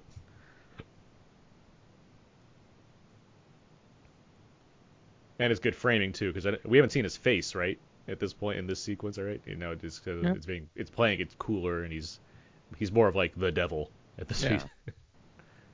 Could have got like a Hal Holbrook to play this part too. I'm sure he's on the list. Yeah. Has Hal Holbrook played villains? Oh yeah. Um. He played. He played one just like Force. this. Magnum Force. Magnum yeah. Force. there we Magnum go. Force. Yeah, Yeah, yeah. he's the bad That's guy. probably why I'm thinking that. Yeah. He's very much a bad guy in that. Man's got to know his limitations. That's Good. It's a good movie. That's a good Well, line. no, it's one of the best sequels ever made. Yeah, it's a really good movie. Yeah. Who were the guys? Oh, it's Magnum Force. Different movie. I tweeted this not too long ago, but is it wild that Clint Eastwood somehow hasn't done a sequel like now? Like another Dirty Harry in the same way that we've had like Rambo's and Rockies and basically Stallone movies. They were. They were the the Gran Torino was Gran was Torino. being a, Yeah. at first. Everyone was excited. You know, oh, it's going to be a sequel to uh but it wasn't. It was. a- Wait, well, wait, at here, the- wait, hold on, hold on, back up. Do, pe- were people convinced that that's what it was going to be? No, there was Well, a rumor. just at the there was rumor. Earliest when it Yeah. just went into production, the rumor was that it was like Dirty Harry's looking for a killer in a Gran Torino. Yeah, Which okay. there, really there was, sounds great, but I I a love Gran quick- Torino as is. Yeah, Gran Torino was more of a here's all my characters retiring, but I'm gonna. It's my last doing another movie, movie. but yeah. it's not my last movie. I'm not.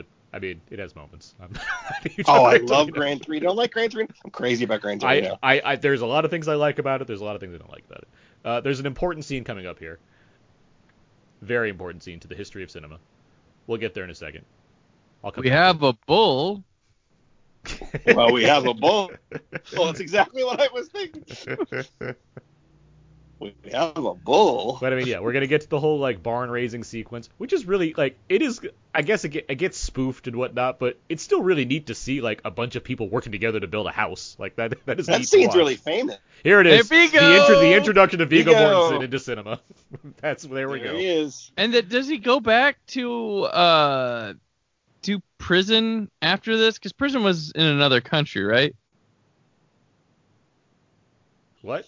No, no, no. The movie Prison with uh, Oh. Renny Harlin. That was his like first lead, Yeah. and I think he, this? I think that one he did in, not in the U.S. Yeah, Uh, prison's after the yeah prison's at because it's this and like um he's in he's in like the Miami Vice like big pilot right or whatever like the Oh, yeah, okay. And so this scene could have been something else entirely too, where the the blonde guy tries to make him screw up all the time, but they work. It's Yeah. teamwork. And Harrison Ford also doesn't, you know, he gets tired, but he's able to contribute. He's able to enjoy and be part of this. Like it's this could have played entirely differently. Like and be- it would have. like Yancey mentioned earlier, like this movie nowadays could have been too tempted to build a love triangle and have this guy trying to get Harrison Ford off this farm yeah as quick as he fight, can. Fight, fight over this stuff then the house falls down or whatever. And if he can't get him to leave on his own, he'll go make that phone call. Mm-hmm. It the scale of this like and the music's really good in this scene too. We can't hear Mhm. it right now, but like it, it's just like the idea of seeing like all of these men working to build this thing. It just like and yes, yeah, thinking of Malick too. Like you could think of like Days of Heaven comes to mind. Yeah. in a scene like this. Yeah, Viggo Mortensen in movies for the first time now, and would be quite play a a, a wide diversity, but diverse range of parts in the years. G- to come. G.I. Jane's uh, Viggo Mortensen. Carlito Ways, Viggo Mortensen. Yeah. A perfect, a perfect, a perfect, a perfect murders, Viggo Mortensen. I love him in Carlito's Way. He's great because he's like Lali.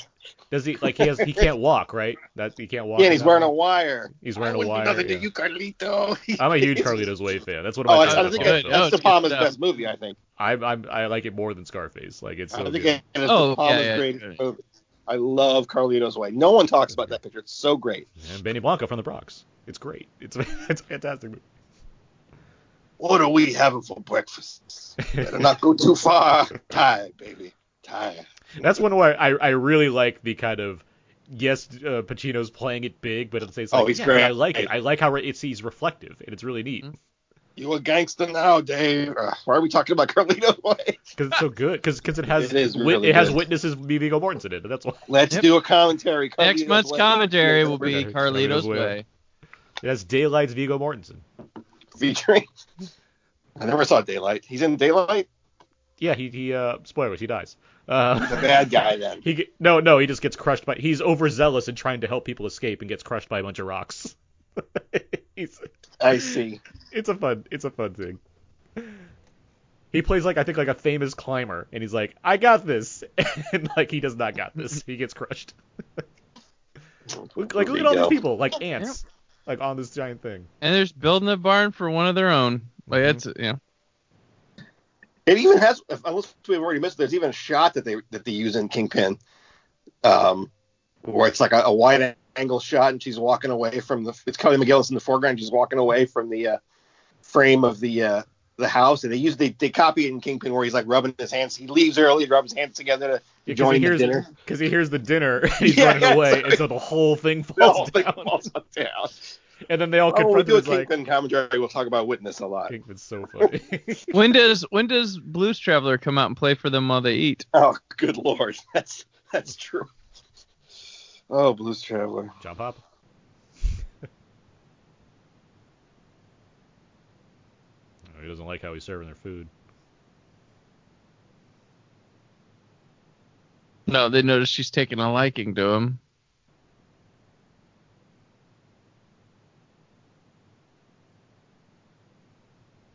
It is I- pretty uh, noticeable. yeah, the- yeah, the lipstick. That, that the meal looks delicious. like, Yeah. like, what? Get your attention back on the food because it looks great. Viggo's in so much of this movie now. Ever since he's been introduced, he pops into scenes. He needs to go back with that haircut again. Mm-hmm. Has he got? I guess he goes short now, right? Yeah. Kind of crops it because he can do anything he wants to for the rest of his life and be fine.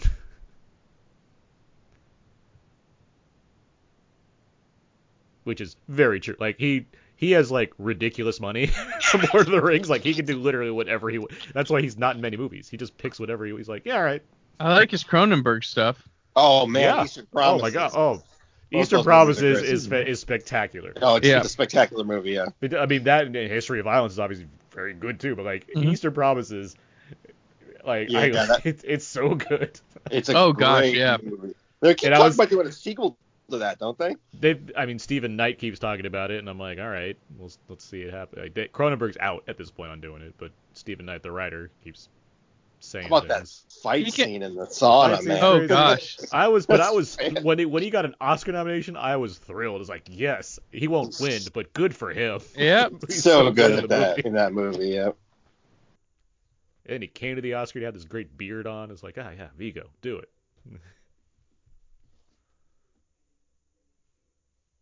So I saw that. I remember I was in college. I saw that with my roommate. and We we had a fun time with that one. Leatherface's uh, Texas Chainsaw Massacre Part Three is Viggo Mortensen. That's what I was thinking of. That's he's not ashamed like Matthew McConaughey. Right. He'll, he'll, he wears that proudly on his resume. Nothing to be quite as ashamed Which- of. That Leatherface, Leatherface ain't bad. In, de- at the- it in helps that's not an defense, embarrassing movie. in defense, I know I know a few things, and it's not so much McConaughey as much as people that get to things before he hears about them. And he would prob possibly say sure, but he's there's people that don't realize time has passed. But Well, one day we'll get that convention where we get Paul Rudd, Viggo Mortensen, and Matthew McConaughey to all be at a horror Hell talking yeah. about their various sequels they've been involved in. Paul Rudd's down. He he almost like there was a, a horror hound convention a couple years ago, and he was announced as part of the Halloween Six reunion panel, and then it like canceled like hours later because Marvel snatched him reshoots, blah blah blah. But he was he was gonna do it.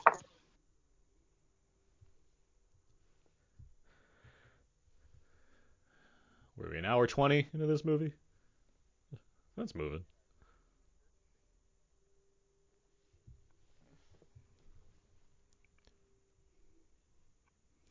Where's McGillis now? She was in the Innkeepers. That's the last thing I saw. Yeah, that was like the last thing. Um. Yeah, she, she really had- just fell out of favor. Well, she had some like I believe like health issues, if I'm not mistaken, like some personal issues. She was a lesbian, and they turned away from her because of that. But yeah, that didn't that's help either career wise. Yeah.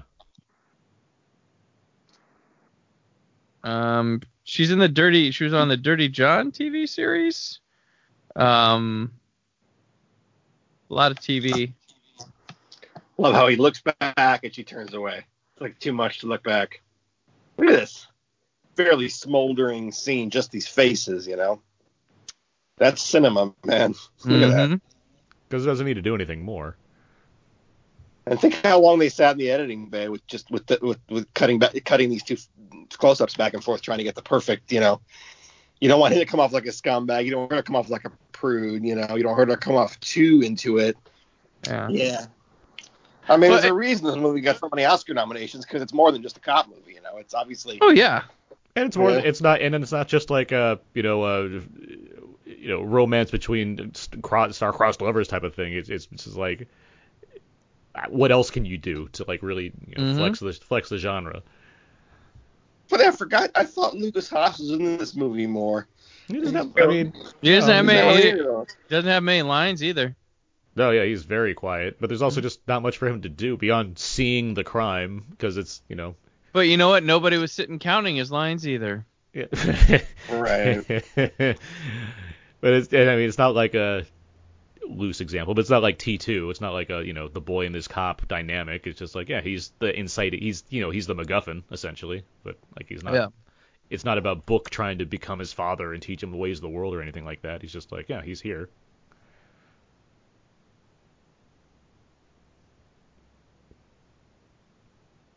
They're having a talk about what they didn't do. He that's what it is about Blade Runner and the performance here is that he allows himself to be a little bit blank. Like he allows himself to be a little bit of a an almost a, a an everyman who doesn't quite get what's going on. Not that he's an idiot, but he's it's just a certain level where he's not. It's not a vain performance at all. And Blade Runner obviously hmm. it's heightened because he's like there's not a like it's it's edited around to make him basically almost a secondary character. But it, yeah, I feel no, like he's he's that- a sur- he's the audience surrogate. I mean, yeah, Yeah. it feels like there's something there where he's Because it's curious, why would this get? I guess he's been rewarded for doing a grown-up movie, is why he got the nomination here instead of anywhere else. But watching it last night, I was like, I, I don't know if this is his first movie. Would he have? Would he? I thought I would have think Kelly McGillis would have been the big uh, acting nomination from this. Well, because Um, he's yeah, because he Harrison Ford. If it was his first movie, you wouldn't know him for the charming person Right. that he is. So there wouldn't Yeah. be. I mean, you'd be like, oh, that's a good role for this guy. But Whoever he is. Well, that's the. I mean, you asked about like you know the difference between Star Wars and Empire. Like that's what I was saying earlier as far as him making choices for these movies outside of the blockbuster stuff with Indiana Jones and Star Wars. I mean, regardless of how much you like frantic or whatever, like he's still like he's trying he's trying to flex. He's trying to like take on these uh-huh. roles that actually challenge him to do more than be that you know that guy. Well, I think he's also to me he's the He's only good. Well he's he's the only actor I've ever seen that was able to pick up where like Bogart left off. Like he's got Hmm. that. Yeah. And Bogart's such a unique actor, but Harrison Ford's the only person that's ever been able to channel that same it factor that made Bogart so special. Like and but Harrison Ford also has it in his own way, but they they're very very similar. Um and it's a weird thing that it took me a while to like I didn't pick up on it for a long time, but I'm like, you know what? They like he's got that presence that Bogart has and What's the ability Sierra- to what- take on what- that. What's a Sierra Madre? Well, I mean, he's got he's got Indiana Jones. st- I mean, like. Uh, No, I, I, I know I don't disagree. I'm just trying to like Yeah. now I'm trying to one to one it for whatever reason. yeah. It's not so much a one to one, but Has he done noir? Is there a Harrison Ford noir I'm not thinking of? Blade, Blade Runner. Runner. Blade Runner, Blade Runner. Duh. Yeah, sorry. Blanked on that one. This is good right here. This um where we where he we talked about before where he reveals that the partner's gone and the kind of fury that you start to get out of uh Ford here. Which helps in totally justifying the next scene, which gets heavily spoofed as well, where the Amish are getting made fun of and he stands up and punches the fuck out of that guy. Yes. it's, it's the best. But like it when you have this context of he just found out his partner was killed by his captain who he or his chief who he believes is supposed to be you know super upright now look at him he's sunken he's low he's like he's had all this peaceful time in amish town and now he's like at his bottom again he's like oh my god the cop stuff's coming back and it's really getting, getting to me now so some jerk's gonna come and make fun of his friends yeah he's gonna punch that guy's lights out right. It's more than just standing up for what's right. It's I'm I'm at my worst right now, and this is what you're gonna do.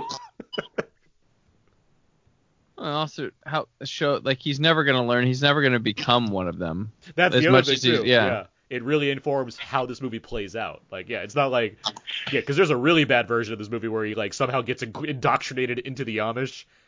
It, be, it becomes Avatar, right? Yeah, Jake- right. Jake Sully at the end. And at It's like, the yeah, I'll end- just become one of you. right? And at the end, he ends up uh, Die Hard guy ends up punching a guy for him, and he makes a and he calls back to a line that Harrison Ford said earlier in the film. That's yeah. how. yeah. There's even a worse version where at the end he convinces them all to not be Amish anymore. Yeah, yeah. It's all they all get televisions. And, Thank you, John Book. the white man saves the white people. Yeah, right.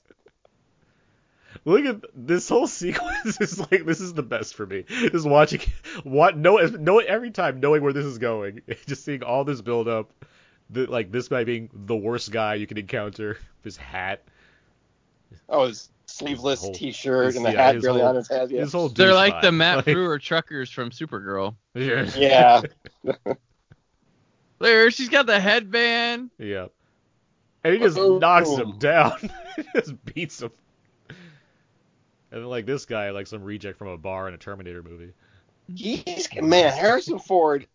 I don't think there's an act a better actor in, in movie history for believably looking like he's straining and grunting. Oh, yeah. and Oh, fighting yeah. or getting kicked. He really like throws himself in, and he's so believable when he's kind of like getting physical. It's just unbel- It's just crazy how how he, he- you know. He, and that's true. It's all that all those '90s movies. A movie like you know Air Force One. I think that gets by basically because you buy the, how phys- he's so unsure of himself in every Well, move he makes physically. I mean- you know, Firewall isn't a masterpiece without him.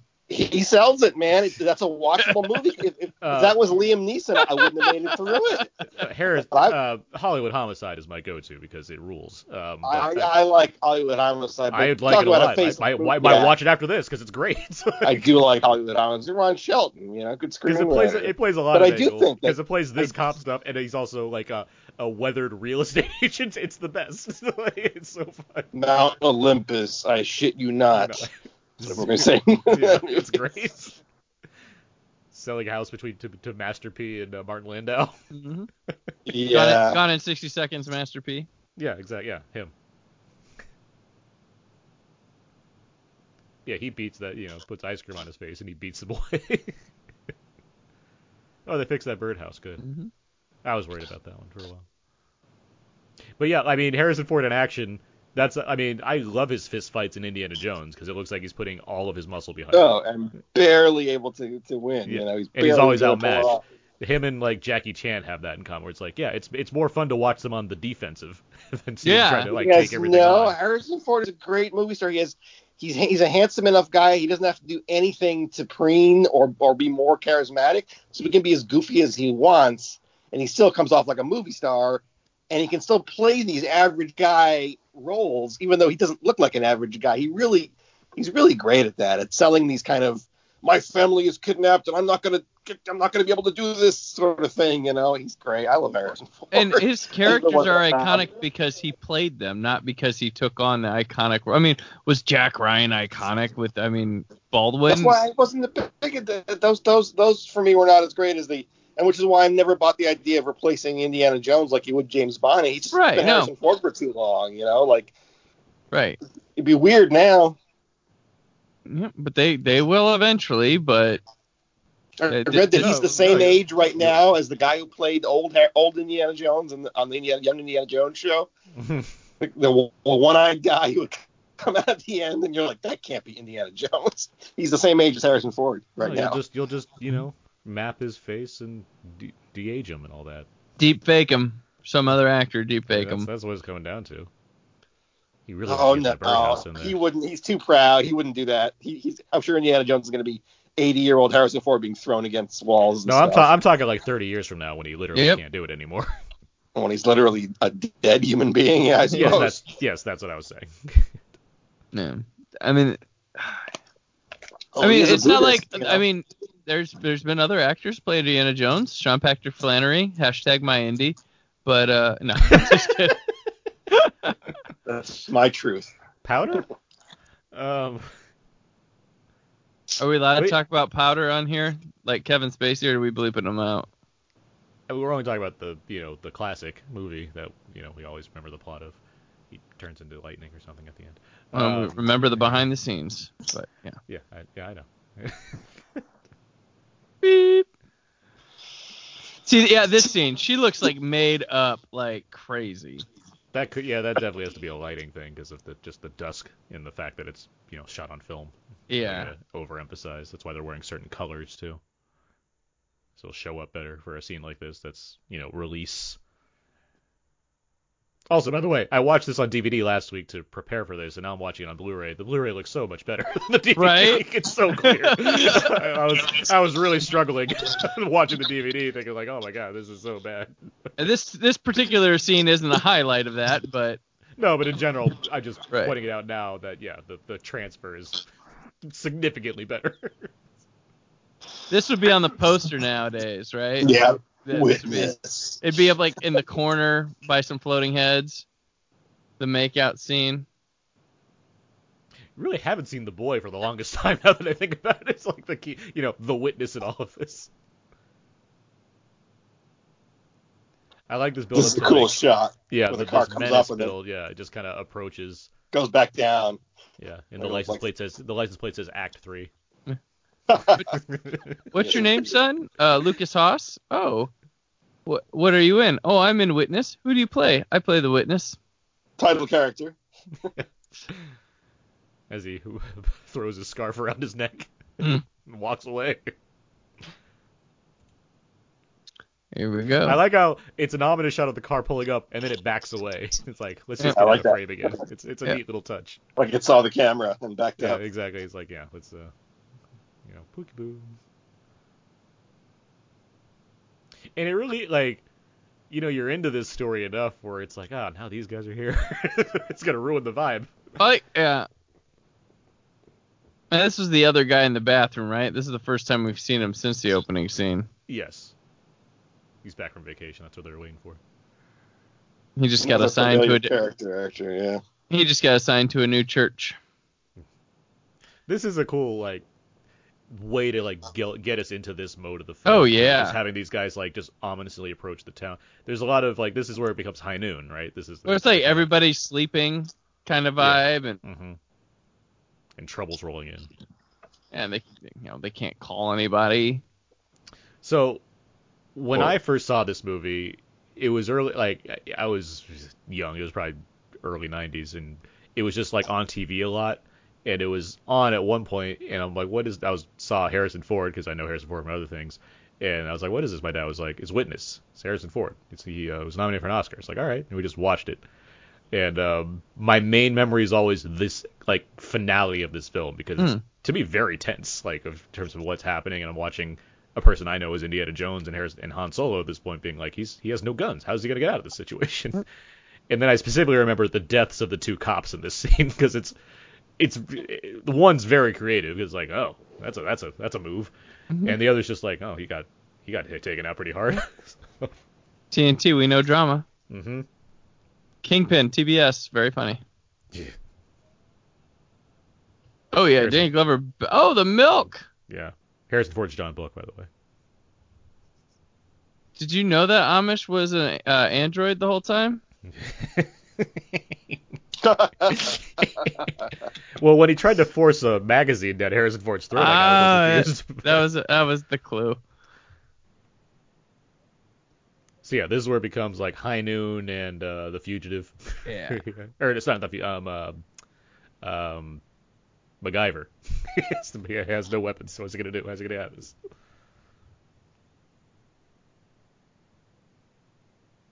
This right here too. This is a good little like touch where, even though we haven't spent like a ton of time with them together, I like these like I'm telling you what to do. I'm gonna give you a big hug and send you on your way.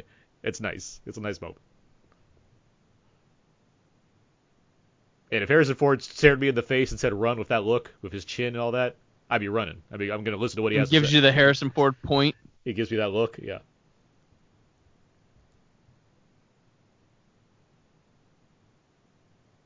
Because he can be, you know, mumbly Harrison Ford as all he wants to, but he wants to be direct. He'll be direct. Oh, he messed up his Versace shoes. He steps in shit and says shit. Yeah, this is some intense stuff. It's a real good sequence.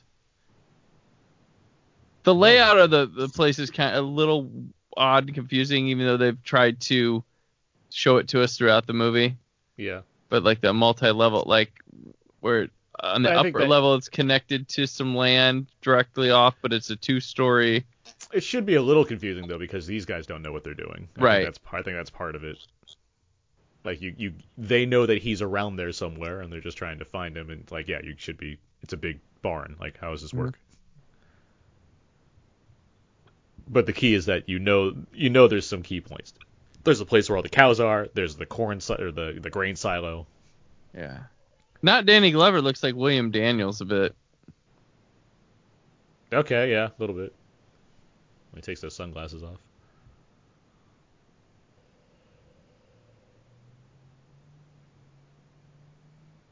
Wonder if that was a cowboy or if Harrison Ford actually just dove down to a bunch of cows. Hmm. A cowboy is when a stuntman like runs in front of camera, does something, pops down, and then the real actor pops back up again. Oh, okay. Yeah. I'll bet it was him. Probably right, it's Harrison Ford. and it's like the '80s where he's still doing stuff. Yeah.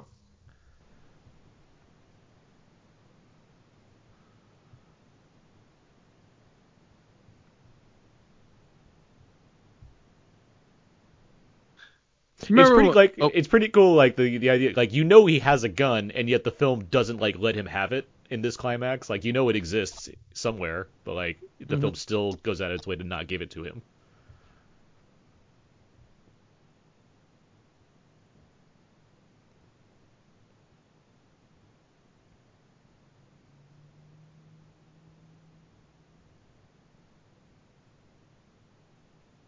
And like, what do you what do you expect to happen when this whole scene's playing out Right. Just thinking like, well, okay, there's a big hollow tube. Like, what is that gonna do? Yeah, this is a very like gruesome, unique like demise. I mean, if it wasn't like a terrible person that's getting destroyed in this scene, I'd be like, this is terrifying. like, I have mm-hmm. no idea how I'd handle this. Didn't they do this in the like the last Saw movie? Did something like this? I know there's a farm involved. I can't remember. There's like do, a, like I think they, yeah. Yeah, they do. Yeah, because Yeah. they drop um, they drop like buzz Yes. shit on them. Yeah, yeah, because I remember that. Okay, so the Atmos track for that scene was awesome because 'cause it was like- coming from the ceiling. They get like buried up to their waist, and then they're like, yeah, dropping power tools and stuff on top Yeah. of them. Yeah, because the whole like jigsaw is all set in like a big Mhm. warehouse cor- barn type facility. I don't know. I said warehouse. That's standard saw. A, a barn specifically. Not not a spiral from the book. Yeah, that's that's in the book. Yeah, yeah, that's chapter four. which saw um a series that starred Danny Glover in its first Yeah. installment. He's the he's one of the godfathers of Saw. Yep. I think Harrison Ford's equally like he's like surprised, like okay, well this is Well, that worked better than I expected. does that hurt, man? I mean, that's just got to be ridiculous. Like, how do you film this even? Right. Like, how do you do this?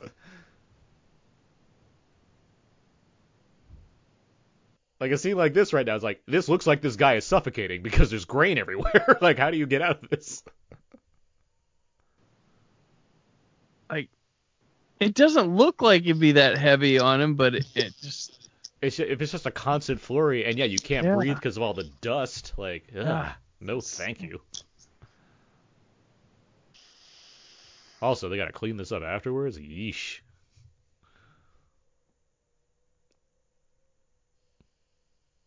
and he just yeah dies. How do you get the corn to the top of this? It's like a. Yeah. How do they get it up? Right? Like I said, there's like this barn is two levels, and then Okay. but the top one where they have the car, they rolled it on in there, so it must be on a hill or something.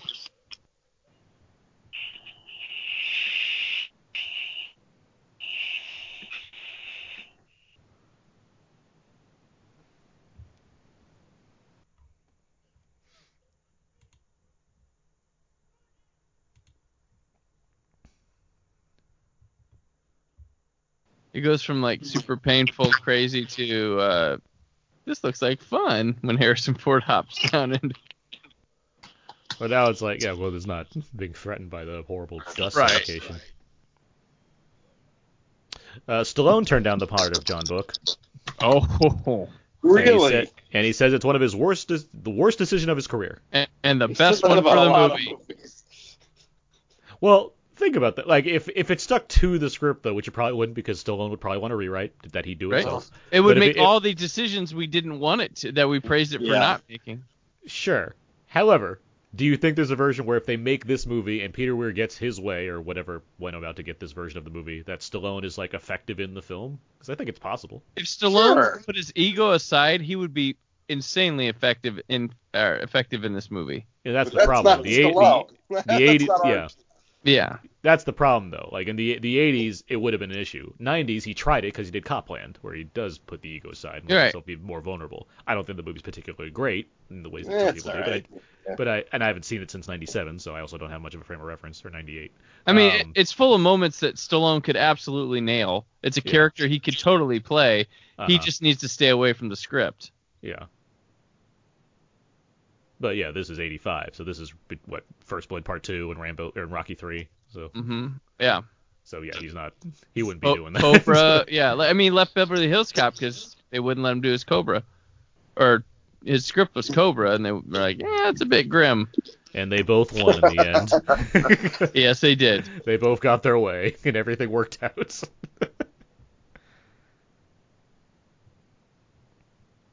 I do like this. He's just digging, looking for that shotgun.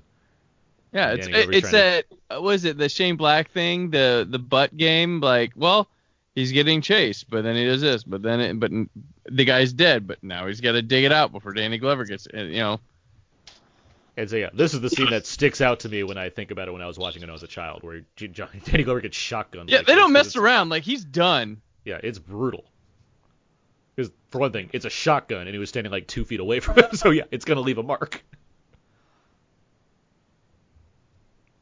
And because of how like specific that imagery is of Danny Glover dying and shooting like shooting the shotgun in his hand and everything, I just I don't I forgot like where this goes from here. I, like I always do. It's it feels like the VCR just ran out of tape at this point. But no, yeah, there's a big hostage situation, and then all the Amish come like.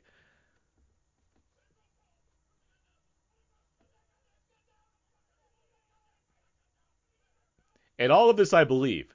Like th- there there is a cliche way to play this. As far as you have, you know, the lead villain holding the lead female character hostage and the other guys to put his gun. Like there's a way to do that, you know, in a Stallone movie. But it all it plays so well here, like because you, you you see both of like the villain. He's at the edge of his rope. He's like, "What do I do now? like I'm I'm kind of trapped here. I lost my two cops that were you know my muscle. All these innocents are standing around me. Like, what are my options right now? So it's like, well, yeah, how do you end that movie? And they find a really good way to do it. It's, Yep. Yep.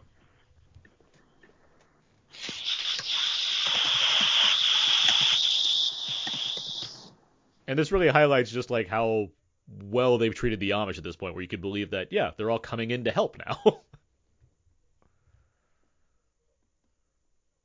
and then it again emphasizes Harrison Ford's choice, where it's like, if he had the ego that other actors would, he wouldn't want to be the guy that's, you know, being held hostage at this point and like has no Right. gun, has Right. nothing to play with. Mm-hmm. But instead, he's just like, he's just standing here being like, well, what, what are you gonna do to me? like,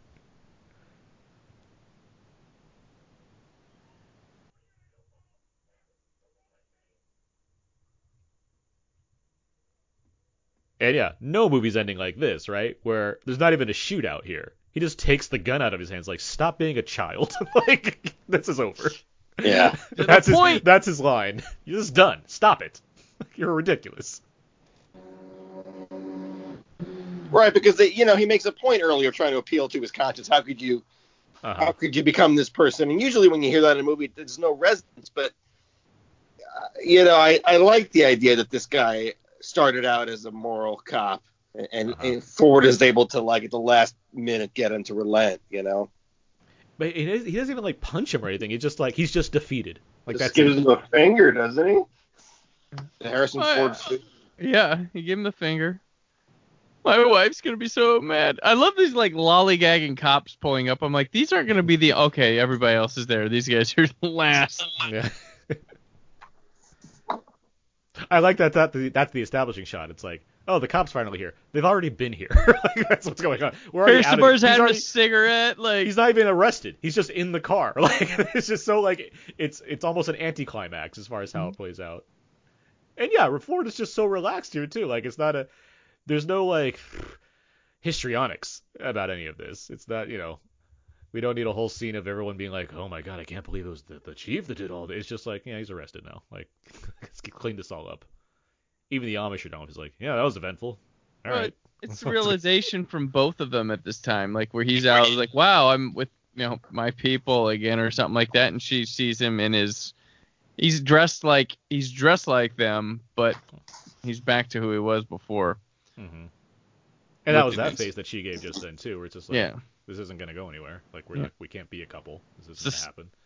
brilliant decision the movie makes. It's not, it's a happy ending, but it's just, I mean, makes a smart choice. bittersweet as far as uh, Yeah. It, it goes for the something fitting of the script, and it was trying to go for some realism, so it takes that route rather than going for the cin- you know, populist movie route.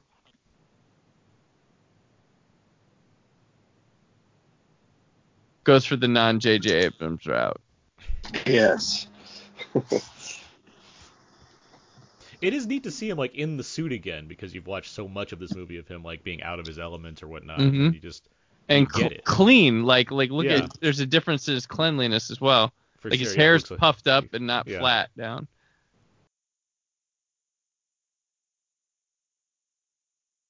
We'll always have that night you stared at me.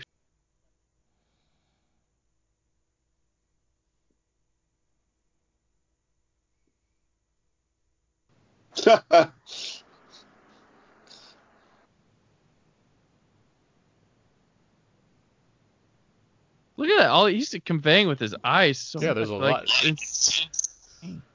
There's your Oscar. Now, was saying, that's I was what about to say, that's- apart. That's where the Oscar nomination's coming from. It's from all these these like moments right here where it's you don't need the big speech. Yeah.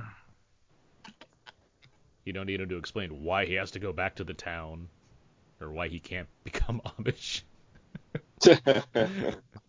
Gotta go take my sister her car back.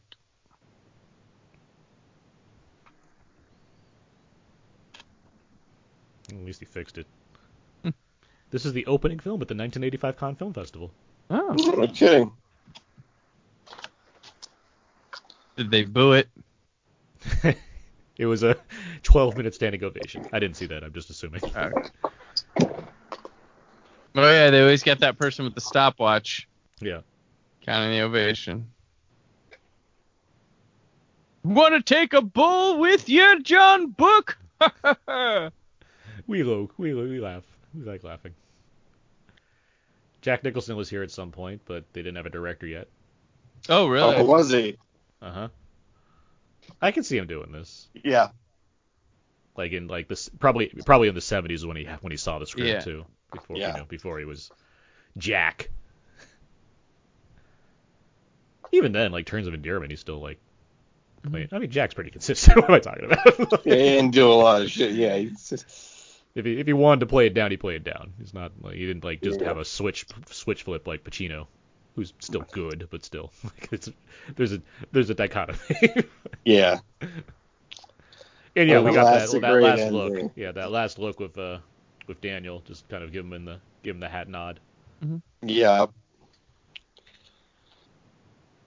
I like a good ending where you know there's stuff happening on screen, but you're just kind of like watching it walk away or Mhm. go off. Besides, instead of just like a you know a cut to black, I like a good fade to black as action still taking place. Where the Yeah, camera stops, the camera stops moving, but the characters move on with their Mhm. Er, custodian, Robert Earl Jones. Yeah. Indeed. No, I'm not saying it's never, you know, I, a good cut to black is great too. Fucking RoboCop has like one of the best endings of all time. Murphy credits. Yeah, Like, that's it's the great. best. I guess that rules. Or like really long ones, like Michael Clayton. I love Michael Clayton's ending. Just uh, just George Clooney sitting in the cab for like a good long time, reflecting on everything as the credits are playing. What about a good freeze frame? Like Jungle Fever. A good freeze frame? Oh yeah. Jungle, Jungle Fever, uh, Rocky 3. Rock, Rocky 3 is the rare freeze frame morph into art. ending. Right. What are some good freeze frame endings? I'm trying to think of this now. Where's some other ones? Uh, Purple Rain. Um,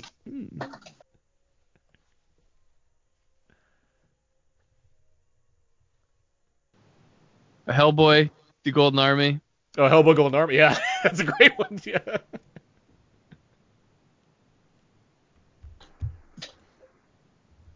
Have we done that commentary? Uh, we have not done. Have we done a? Have we? Have, there's a better question. Have we done a Del Toro commentary in general? We haven't done Blade 2. We haven't done uh, any of his Spanish films. Have we done a foreign language film? Surely we must have. Did the Oscars beat us? They might have. hmm. I can't. I thought we did something, Guillermo, but well, let's, let's name his movies. We didn't do Mimic. We didn't do Cronos. we did didn't do Mimic, didn't we? I thought we did Mm. Mimic. I don't think we've done Mimic. Oh. That feels like one that I would have done on your show. like at some points. I think it. I think we did. We haven't done Mimic. Or we planned Mimic and we didn't We haven't done do Mimic it. because I because I would have like had a big we ha- would have had a big argument about doing the director's cut or the regular cut about Mimic. Hmm. All of the Rockies end, or like Rocky one, two, and three, all end on freeze frames. What am I talking about? Is Rambo's a fr- Rambo uh, First Blood? That's a that's a freeze frame. Yeah. Planes, trains, and automobiles. All right, that's enough freeze frame. We're going over this in my mind. No, we haven't done a Del Toro movie because we didn't. Yeah, there's not. We haven't done one. Okay. No, you're right. Mm, yeah. I think we got really close to doing Mimic once, and then we I would be just it. surprised, yeah. For its what its 1997 anniversary, so like 2017, we're like, well, what are we gonna do Mimic? Yeah. That's what, yeah. anyway, we we've we just watched Witness. We've just gone through all of that. And it's, Indeed. it's it's still quite good. It's, Yes. it's, it's just a really good movie, top to bottom. Does its It job. is. Um, anything else I wanted to mention about Mimic? Not really. Talk about Viggo Mortensen. Mimic. It's a movie. It's a movie where uh, Jeremy Northam um, explodes and then miraculously survives. That's right. that ending, which I thought was like that must have been a reshoot. Nope, that's still in the director's cut as well. That's that's how it goes. Um, anyway, Mimic is not the movie we're talking about. Witness, Harrison Ford is John Book. We've done it. We talked about Witness for its 35th anniversary, so I hope everyone is very happy about that. Um, with all that in mind, Brandon, where can people find more of your work online? Ah, you can find at whysoblue.com uh, and Cult Cinema Cavalcade. Uh, we're doing a run of every Showa era Godzilla movie right now, and we're you're getting episodes a lot all through the week randomly. It's been fun. Aaron has joined. You're joining us. By the time this posts, you might already be on one that's posted, but Aaron will be on uh, Destroy All Monsters and um, All Monsters Attack. And then uh, I'm very excited about this. I'm, I'm oh. holding it down right now, but I am. we're very excited. I even told you before we uh, like had the Godzilla thing dropped, I booked you for it. So I was like, I'm a, yeah. But we also after Aaron, we have um, it's Hedorah um, with uh, David Cronmiller is the director of Boris and the Bomb, which stars T.J. Storm, who is the mocap guy for Godzilla in Gareth Edwards Godzilla. So that's kind of a cool connection. Yes. Uh, but that, yeah, lots of Godzilla right now. Um, that's all you're getting from us. Um, probably gonna wrap it up early May or March before Friday the 13th for that. So yeah, pretty awesome. Cool. Yancey, where can Yes. people, uh, follow more of you? Milky Way Blues as always, and hopefully Why So Blue once I get this kid raised and have some time to actually write. And uh, Twitter Yancey Jack. Uh, that's about it. Alrighty. You Exciting. can find yeah, worries. You can uh, find me on Twitter at Aaron's PS4. All my written stuff ends up over at thecodeofzeke.com. Our podcast is on iTunes, Spotify, Stitcher, Audio Boom, everywhere you can find our show. We're on Facebook and Twitter and all that as well. You know where you can find most of this stuff. Uh, thank you, Yancey and Brandon, for joining me for this witness commentary track. What a Thank you. great idea. Thank you. Yeah, this is great. What's uh, what's what's next? March? hmm Oh boy, we got some options. I know that. Um, I, mean, I know April we have a Bond movie planned, so we'll get to that when we get to that.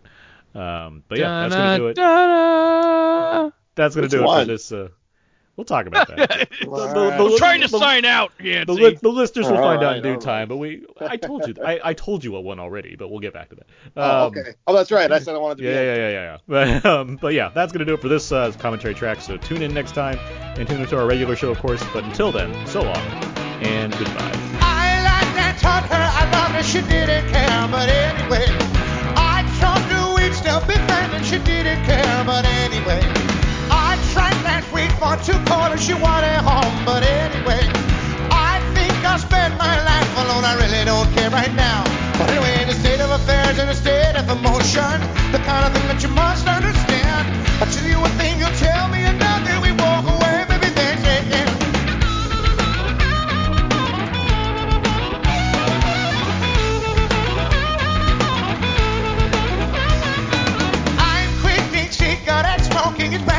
finds anyway.